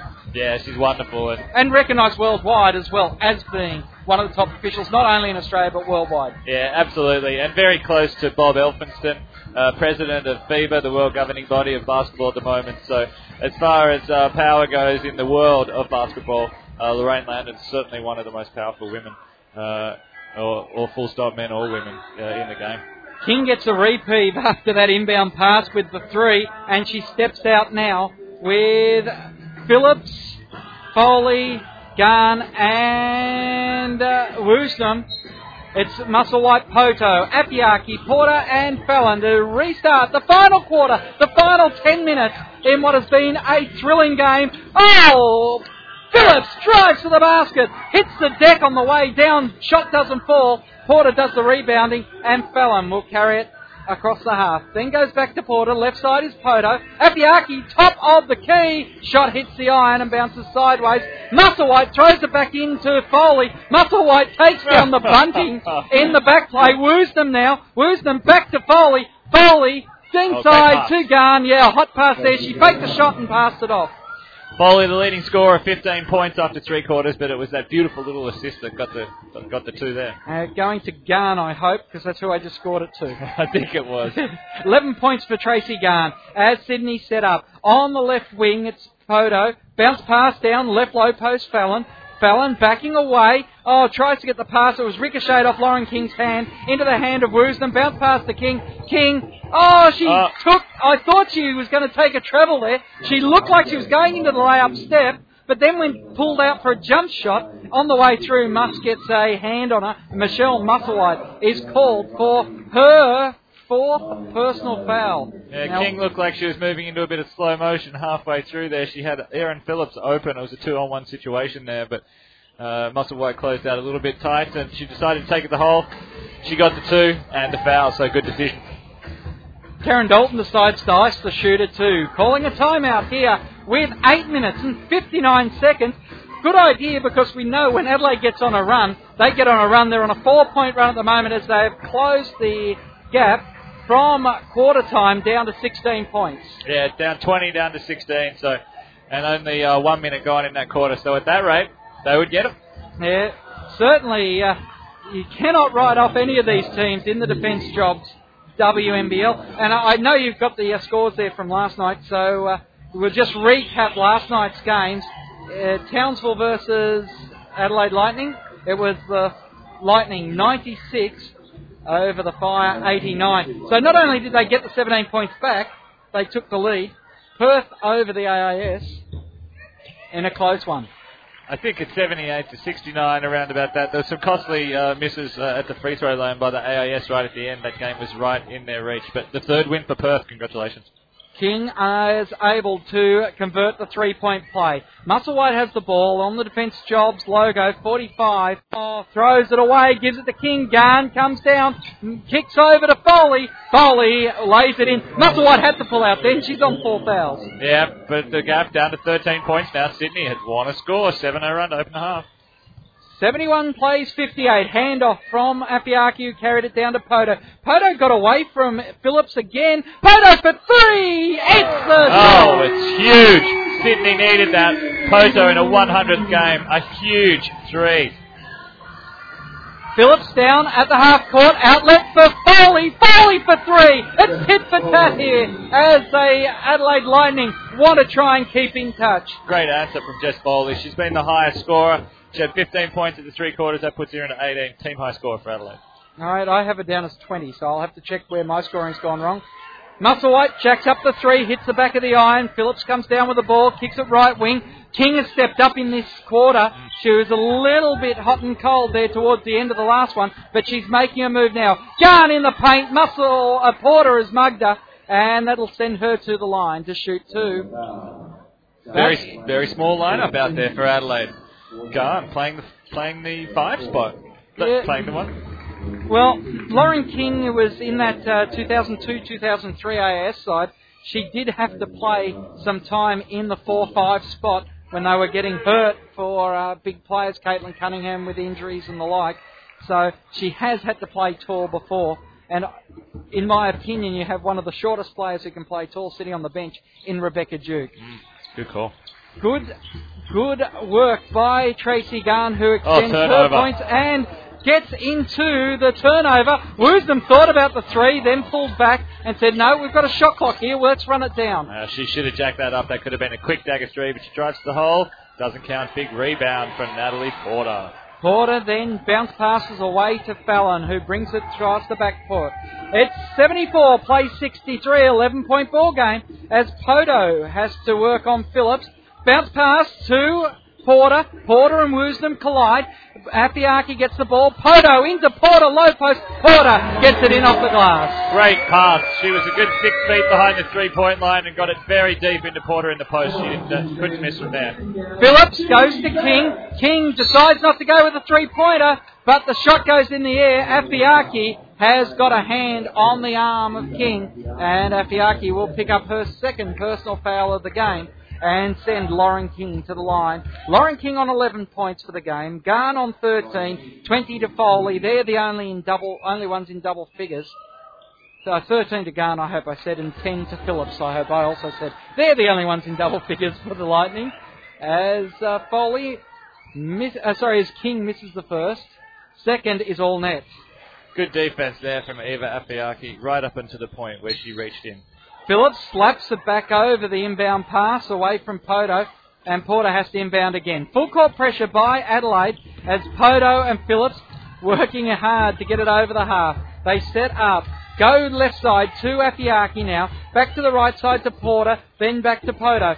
Poto looking around. Goes down to the baseline to Afeaki. Wrestling Woosnam and Porter. And I think Woosnam will pick up the. Yep. It will be Sam Woosnam's second personal foul. Only six minutes and 37 seconds left to go in the game. Surprising that that's Woosnam's second foul. She's had a very physical game. Has indeed. Long pass to Afeaki. Afeaki, left side to Fallon. Fallon now goes to Dompkins, throws it away. Dompkins zigged when uh, Fallon thought she was about to zag. Fallon almost passed it right into the coach's lap, Chris Lucas there, but he didn't help her out at all. Canberra leading Dandenong 38 to 32 at halftime is the score just given over the loudspeaker. It is Foley now, right side to King. 76-64 here. Woosnam thought about the three. King goes for the three. She's got a great shot. Oh. And it has landed. The Eagle has landed. Nine points the difference. The comeback Kings, Adelaide Lightning, are back in this game. Poto, left side, goes to Afeaki. Now to Dompkins. Dompkins can shoot three. King is a half a step back. Afeaki gets the ball in the paint. She puts it on the floor, drives into Foley, and makes the shot. A big no call there. Eva dropped the shoulder into Foley, put her on the ground, but the referee put the whistle away. Yeah, I agree with the no call for mine. Gahan now goes back over to Foley, back to Woosnam. Woosnam drives, has to pull up on Fallon, then goes back to Foley, who drives again, kicks out to Gahan. Seven seconds left. Gahan drives in. Porter with the defense there. Makes a steal. Porter on Fallon. Dow, sorry, Porter on King. King gets slaps the ball away. Timeout called by Chris Lucas as he saw a opportunity there to continue that run just get averted. Yeah, Sydney, once again, they couldn't do another two on one. That's going to be the drill of choice this week for Karen Dalton. There's no doubt about it. But the intensity of this game just went up. Darren Ali and Karen Dalton consulting before they move into the huddle. Chris Lucas already in there. Chris, uh, I wouldn't say he's a one man band because the assistant coaches do do so much work, but he has his thoughts and he just goes straight to them with it. They always break away early. Or, or I should say, on most occasions, he's straight into them, briefs them, and then gets them back out on the court well before any other team is ready to pull out of a huddle. Yeah, he's down in that classic uh, on one knee stance that he has to address the players. Uh, but he's a great coach. He certainly has uh, had a great record there with Adelaide. Three years and put him into the finals each three times. So. Uh, and continued the run of Jan Stirling. Yeah, they're now guaranteed for, I think it's 15 years. 15 straight.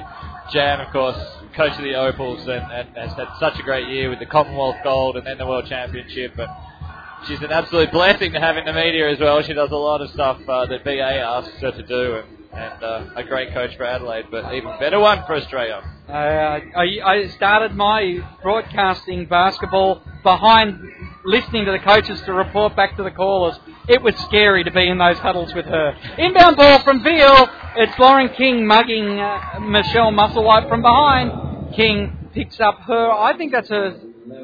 Well, I thought she already First had a personal. Yeah, I thought she had one in the first quarter, but obviously it wasn't credited to her. Moose will get two shots out of it. She's on six points for the game. All those points, I think, coming in the second half Yeah. and doesn't add to it with the first free throw that just landed like a dead sock on the backboard and the iron. Good play for Sydney coming out of the timeout, getting a, a foul right under the basket, but missing both free throws will put you back on the bench pretty quickly, I Could, imagine. could not convert.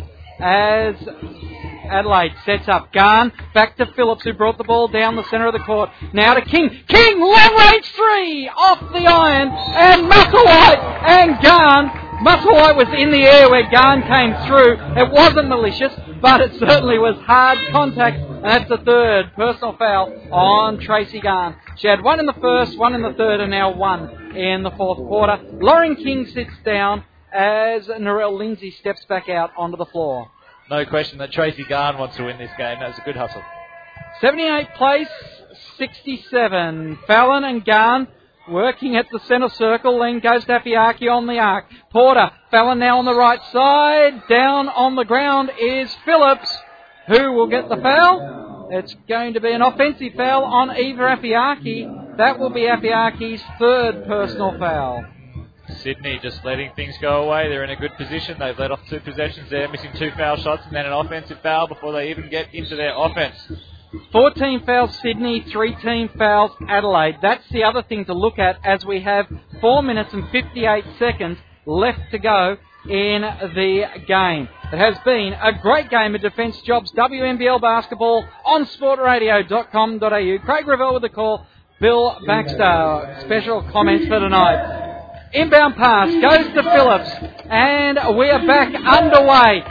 They, Chris Lucas wants both girls in the corner, Gahan and Woosnam. Woosnam pulls out of the corner now as Phillips is running the clock down. Goes, drives on Musselwhite, takes it all the way, but the layup was too hard onto the backboard. Veal comes up with it. Veal, what will she do down the other end? She turns around, gives it to Moose. Moose has Foley go to her, so she goes to Afeaki, then back to Veal. Now it's Veal running down the clock. As a bounce pass goes right elbow to Porter. Back outside to Veal for three. A foot oh. away from the three point arc. Afeaki does the rebounding. Gets it away from Gahan. And Veal will set up once again. Time ticking down. Four minutes and 15 seconds left to go in the game. Veal works her way around to the right hand side. Little back bounce pass to Musselwhite. Musselwhite at the free throw line gives it back to Fallon. Eight seconds left. And Gahan comes up with an important steal. Great defense from Adelaide. They just couldn't find a way, Sydney, and, he, and Adelaide have come back with it. Foley cross court pass to Woosnam. Woosnam drives down the left lane. Outlet to Foley. Foley from just inside the three point arc. Foley 22 points for the game. Absolute class. Great balance.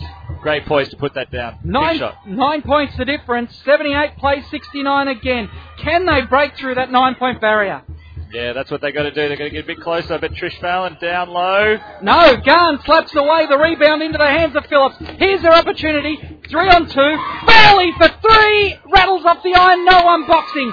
Well, no one down there to collect the rebound for Adelaide. So Afeaki brings it back, gives it to Veal. Veal is on the defencejobs.com.au sign. 78 69. Afeaki leans into Woosnam, then gives it off to Fallon. Veal over the top to Porter. Porter in heavy traffic. Jump shot was short. Afeaki's puts it back in. Big offensive rebound from Eva Afeaki, putting it back, putting it back out to a double figure lead, and forcing Adelaide into a timeout. That's their third of the. I can't. I thought that was their second of the half, but maybe it is their third of the half. That means they've got nothing to use in the stretch. Yeah, that was a, a pivotal little run there uh, by Sydney Uni. If if Jess Foley could have just knocked down that three in transition, it could have really made a difference.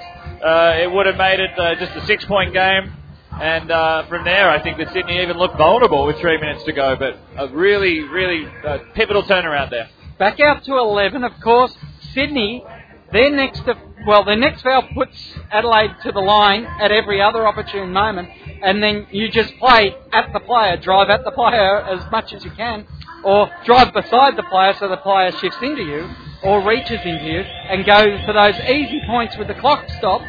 Plenty of time to close an 11 point gap here. And Adelaide, they might be tired, but they're still determined. Yeah, you think maybe it's time for Kristen Rasmussen to come back into the game, to be a threat, to, to push them to that 15 foul. But the WNBA Phoenix Mercury star on the end of the bench, covered in a blue towel. Well, maybe there is some sort of injury that we don't know about. But at the moment, she's sitting there cheering on the Lightning.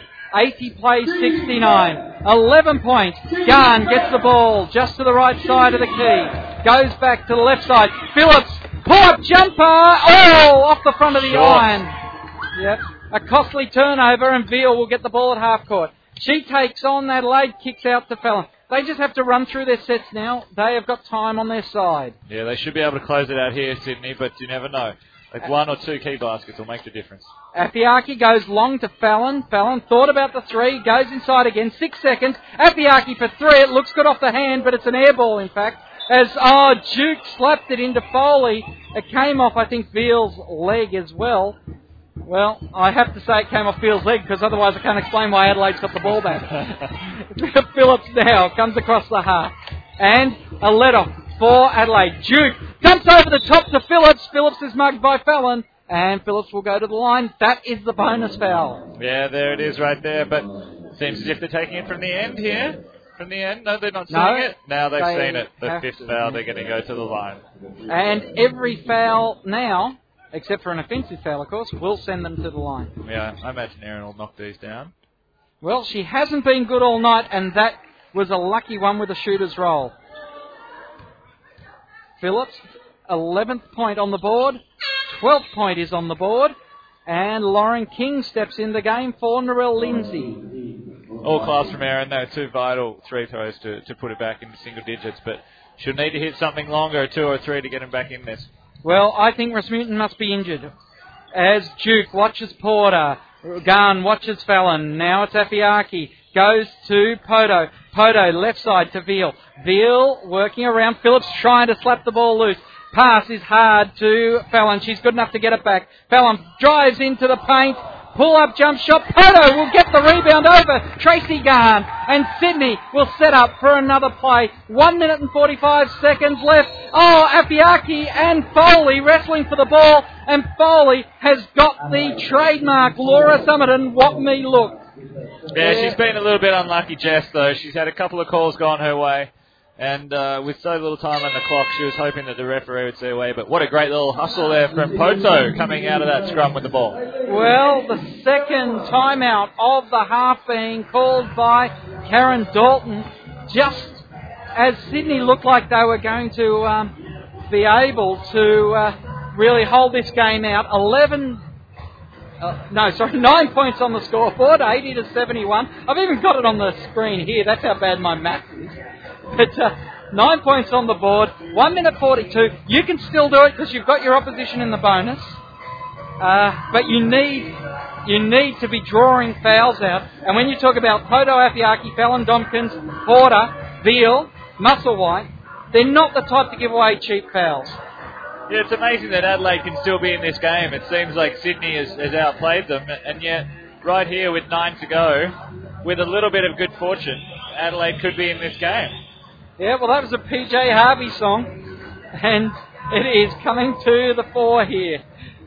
80 plays 71, 73rd of a cracking defence jobs WNBL season. I say that because I know the game number. I can't remember the round number. It's round 16, isn't it? Uh, round 15, I think it is. Round Uh, 15, what you're are- right, round what are we at? Game 70, 71, 72, something like that? We're at game 73. 73.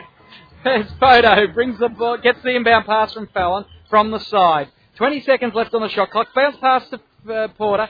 Porter to Afeaki. Afeaki goes right side to Fallon. Fallon has got Porter at the baseline now. Duke watching her. She backs into Duke and gets the shot. That was important. Yeah, that's the 29th point for Natalie Porter tonight. What a performance. And Kristen Rasmussen still with the donut. Yes. Phillips now goes left side to Foley. Foley goes to Duke. Duke to King on the right hand side. Still outside the arc. Tries to get it inside. Gahan comes up with it. Almost a double dribble there. It's going to be a jump ball. And it will be Sydney's favour. Great hustle there from Kristen Veal. Eventually, Eva Afeaki came up with the ball, but with the possession arrow, Sydney Uni has got that vital possession with just over a minute to go. One minute eight seconds to go. 82 plays 21. 11 point game. Veal inbounds it to Afeaki. Afeaki drives past the former teammate in King. Foley looking to stop the clock. I don't know that she's got spare fouls to be able to do it. I guess she's on three.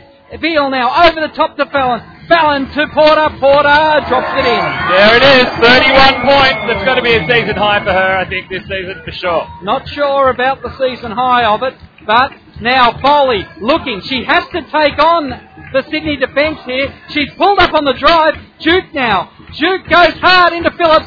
Phillips couldn't get the pass. She backs out. Gives it back to Foley. Foley comes inside from the elbow, nails it. 24 points for her. She's been great, Jess Foley, tonight. 11 points is the game. 84 to 73. 18 left. And Phillips now fouls to stop the clock. Well, Afeaki has come in with 15 points. She's really been great in the second half, Eva, hasn't she? Well, I think she's been good right throughout the game. She's been doing a lot of a lot of stuff in the uh, assist category. I don't know what her assists were at three quarter time, but she sits down now, and uh, after another strong performance. Eva, uh, what'd she have? Uh, two assists at three quarter time. Now she's taking a spot on the bench, and, and Poto can put it in in a 100th game at the foul line. Yep, and makes the first, moves to six points for the game. Only player makes both. We're out to a 13 point ball game. 13, the number that Erin Phillips wears. Goes right side handoff. King from downtown hits the side of the iron. Phillips does the rebounding, almost stripped by Poto. Oh, Duke just has to take a second grab, goes back to Phillips. Phillips has time to set for the three, rattles out. Duke taps it away. King tries to go after it, but Phil, twinkle toes. Duke almost strips Phil of the ball at half court with three seconds left. She jacks it up. The game is over, and the Sydney Uni Flames have won a great game. Sydney Uni will get so much confidence out of that. They weren't sure, and even after beating the AIS last weekend, they still did not convince me that they were finals contenders. I don't think they convinced themselves they were finals contenders, but they've just beaten Adelaide, the league leader. That is a statement right here. They did it in style. 13 points, 86 to 73. Last week against Bulleen, Sydney looked positively shaky. They weren't moving around in their offense. Their defense didn't have any intensity. But tonight, they knocked off Adelaide, and the crowd loved it. The coaching staff loved it. Poto, in her 100th game, loved it. Woodyard loved it. And the coach, 150 games, coming out with a W.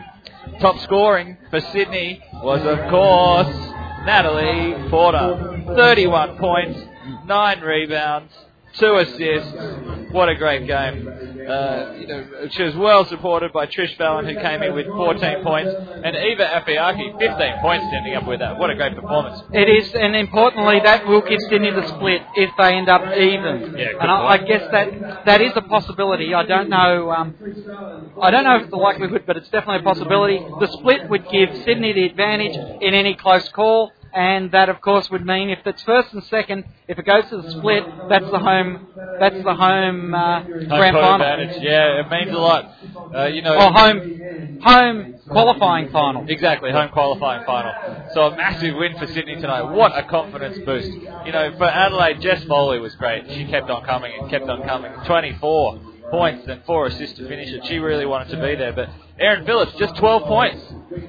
And then, of course, Kristen Rasmussen, only one shot for zero points. Great defence there, but I do think there's an injury there. Why she was off the court towards the end. Um, yes, she could be having a bad night, but when you've got a quality player, you normally try to get them to play back through. Yeah. So I, I have to think there was an injury there. Yeah, but just one shot. What a just what a what a wasted game that she great, played. great defence, I think, is the call. Yeah, let's go for it. 86 to 73. Any other stats that you pick up there? I think uh, turnovers 18 apiece shows that it, it was even at patches, but uh, gee, Sydney Uni made a statement tonight. Yeah, five turnovers from Sydney in, in uh, seven turnovers from Sydney in the last uh, quarter could have been really costly, and a, a couple of them in a two-on-one situation. And, and really, if they, they they turned a couple of those uh, turnovers that they had into points, they could have easily had 110 points in this game. Sydney, their offense looked fantastic. Uh, Yes. Well, we're going to take a uh, uh, well, we'll take an opportunity to hear from the coaches and some of the players from tonight's game, and then be back to wrap up our thoughts in just a few moments. This is sportradio.com.au. Basketball. For Karen Dalton, that was a complete turnaround. Your girls came out to play, and uh, out of each break, they just whacked on the points. Yeah, no, it's real. I think I thought they played with a lot of energy, which is what they've, you know, they've trained pretty well all week, and that's probably the way that we can play. So, um, you know, really, it was a really good effort. Natalie Porter stepped up tonight. Uh, was it 28 points or 20? Oh, I think it might have been over 30. She was But she, uh, she had a really good game. I mean, they couldn't defend her inside the paint, and uh, she's done a fair bit of work this week just on her finishing off, and you know, it certainly paid off. Eva also, she didn't get the points, but she did a lot of work, and Yes. I was surprised only to assist because she was setting up and helping with a lot of blocking out and a lot of good work off the ball that didn't get stats. Yeah, um, no, she she um, she had a really good game, and you know she's been focusing on this week on um, you know shooting, scoring, and I thought she did a great job defensively as well and on the board. So yeah, all in all, I think everyone that hit the floor did a really good job. Yeah, it was a uh, well a statement tonight that uh, you guys are here. Uh, I think we probably. I'm a bit disappointed with the final margin. Actually, I know that might sound uh, a bit cocky, but I think when you get a 20 point lead, you probably should go on with it. And I think we had a couple of lapses there in the fourth quarter, or you know, a bit of execution problems. So I think, um, yeah, I'm uh, like, you know, I'm happy with the win, obviously, but looking forward, you know, I think when you get a 20 point lead against a team like this that have played in Townsville the night before, you probably should go on with it. In critically, the split on Adelaide. Yeah, no, I've got the split on Adelaide, but you know that's what was so disappointing. I think I said to you last week was that loss against Bulleen. But you know, hopefully they'll lose another one, and uh, we might have a chance at top spot. But you know, we've got to take care of business and um, get back on track next week against AIS. Well, perhaps some scouting notes of Carrie Graf to help you out there. yes, maybe. All the best. Congratulations. Thanks very much. Well, Natalie Porter, a fantastic performance tonight. You uh, you just didn't have to look at the basket. You just had to put the shot up. yeah, I know. Just had to get the shots up, but um, yeah, no. I mean, we've been training hard this week, and you know, obviously after the past few weekends that we've had a couple of losses, you know, we need to pull it together and get that momentum going into finals. And I think that you know we're at the start of that.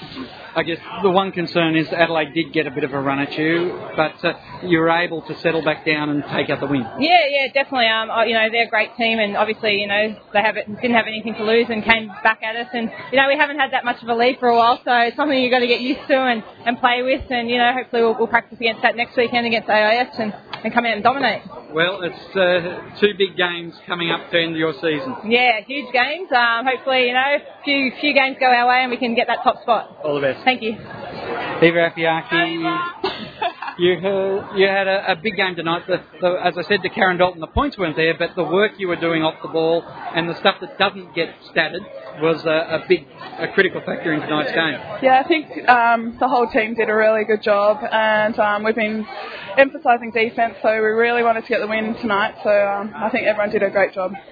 Well, all the best for the AIS and Canberra to finish off the season. Uh, thank you very much. Well, Trish Fallon, uh, another impressive display by the Sydney Uni Flames tonight, and you just you don't show a lot of emotion out there. You just get on with business, don't you? Yeah, I guess so. That's what people tell me. That's the way I play, and I, I don't change it. I don't put on any different face and do what works for me.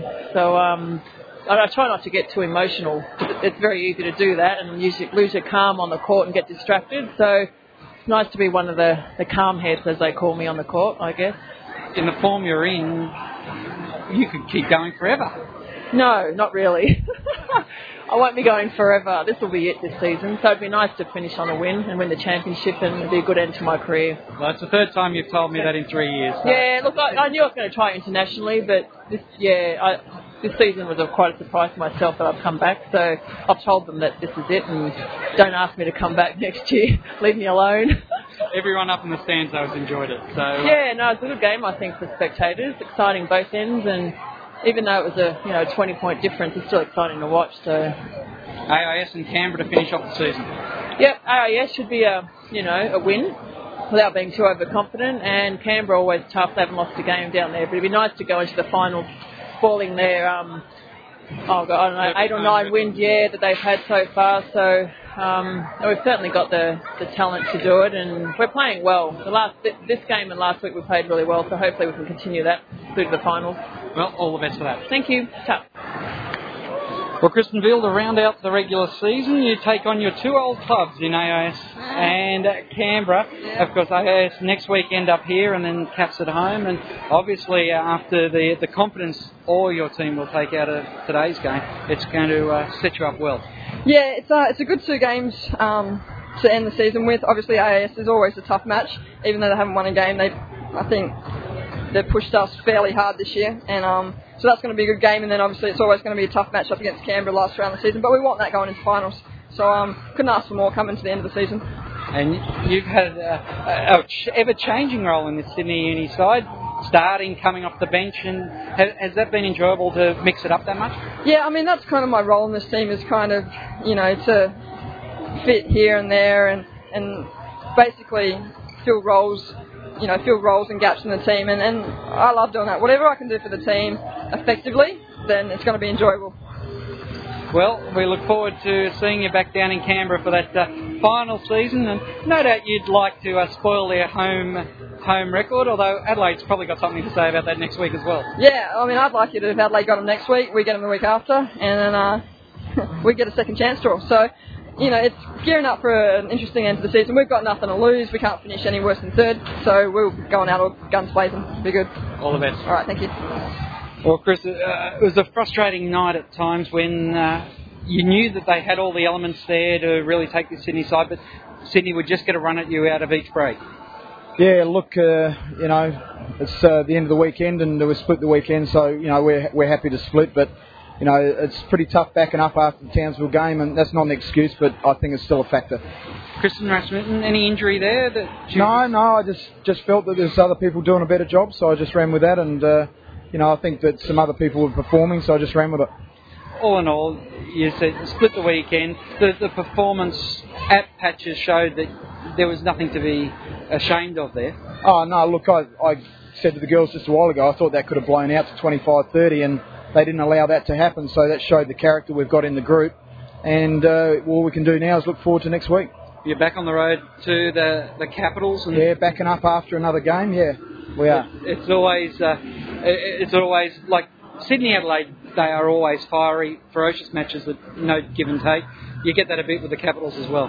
Oh, look, you know, to me, that Sydney are the most talented team in the league without any question. I, I don't care what anybody says. They've got five people that have represented the country, and uh, the experience of Trish Fallon down the stretch is going to be huge for them. But for yourself next week against the Capitals, were Oh, look, we've got a game to play Friday night before we worry about the Capitals. You know, the AIS are playing well, and that's how we're going to treat it. We treat one game at a time, and all we're trying to do is get better and better. And you know, the the upside of the weekend is uh, I thought that at times last night we played some terrific basketball. Um, you know, we can take some positives out of tonight, and I'm looking forward to next weekend. all the best. Thank you. Well, Bill, that's what the coaches and uh, players were thinking following tonight's match. And, well, it has really once again said that Sydney are perhaps the team to beat going into this final. Perhaps Rachael Sporn is right. We just watched the forerunner to the grand final here today. Yeah, maybe she is right, and maybe Chris is right as well that Sydney is the most talented team in the competition. I thought it was Adelaide before tonight, but with Rasmussen going out there and shooting 0 for 1 and, and doing very, very little, and, and, and even you know the backcourt, Erin Phillips uh, only putting up 12 points, I was very surprised. So Sydney did look the better team tonight. They did indeed. But as we head into the final two rounds of the Defence Jobs WNBL, Sydney play AIS here next week after they've played Adelaide in Adelaide. So an interesting road trip, changing it around a bit from the normal uh, Adelaide Perth round round trip. The Adelaide Lightning play AIS, then come to Canberra, and of course, then the following week two worlds collide as Sydney and Canberra come together ahead of Canberra going to Townsville to finish off the season.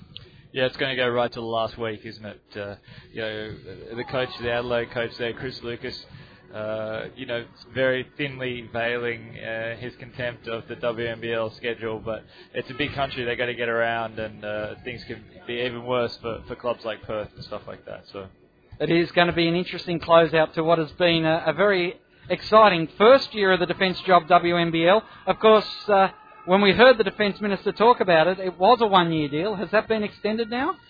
Uh, yeah, they're in preliminary talks, the WNBL uh, and Basketball Australia, with Defence Jobs. Uh, Defence Jobs is certainly very happy with the results that the girls got on the court.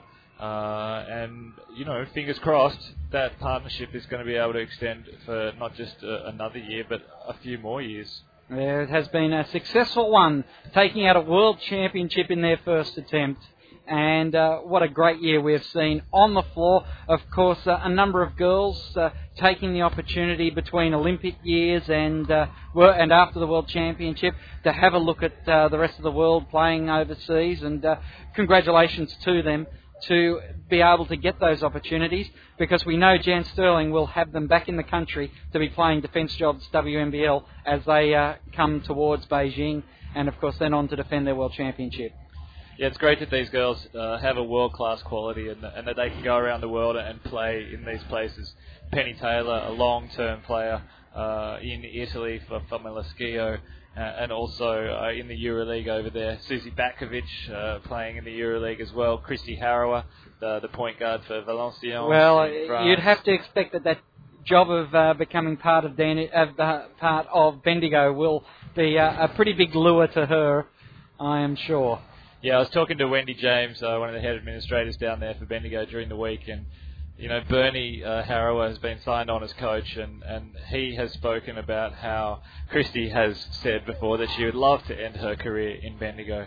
Uh, I don't know uh, with financial and career considerations whether that will happen in Bendigo's inaugural year, but it will happen in the end, and, and it's going to be a great day when when there's two Harrowers there in a, a Bendigo club, which is in the, the WNBL. The WNBL is certainly very, very excited about it. They love their basketball down there in Bendigo. And of course, news that Christchurch has uh, got a uh, proposal ready. I don't know if it's hit WNBL's desk yet, but they have got a proposal ready to bring a team into the Defence Jobs WNBL. Yeah, I'm sure I'm releasing sensitive information, but uh, they. I think you've been they, doing that all night. They, they do. Why stop now?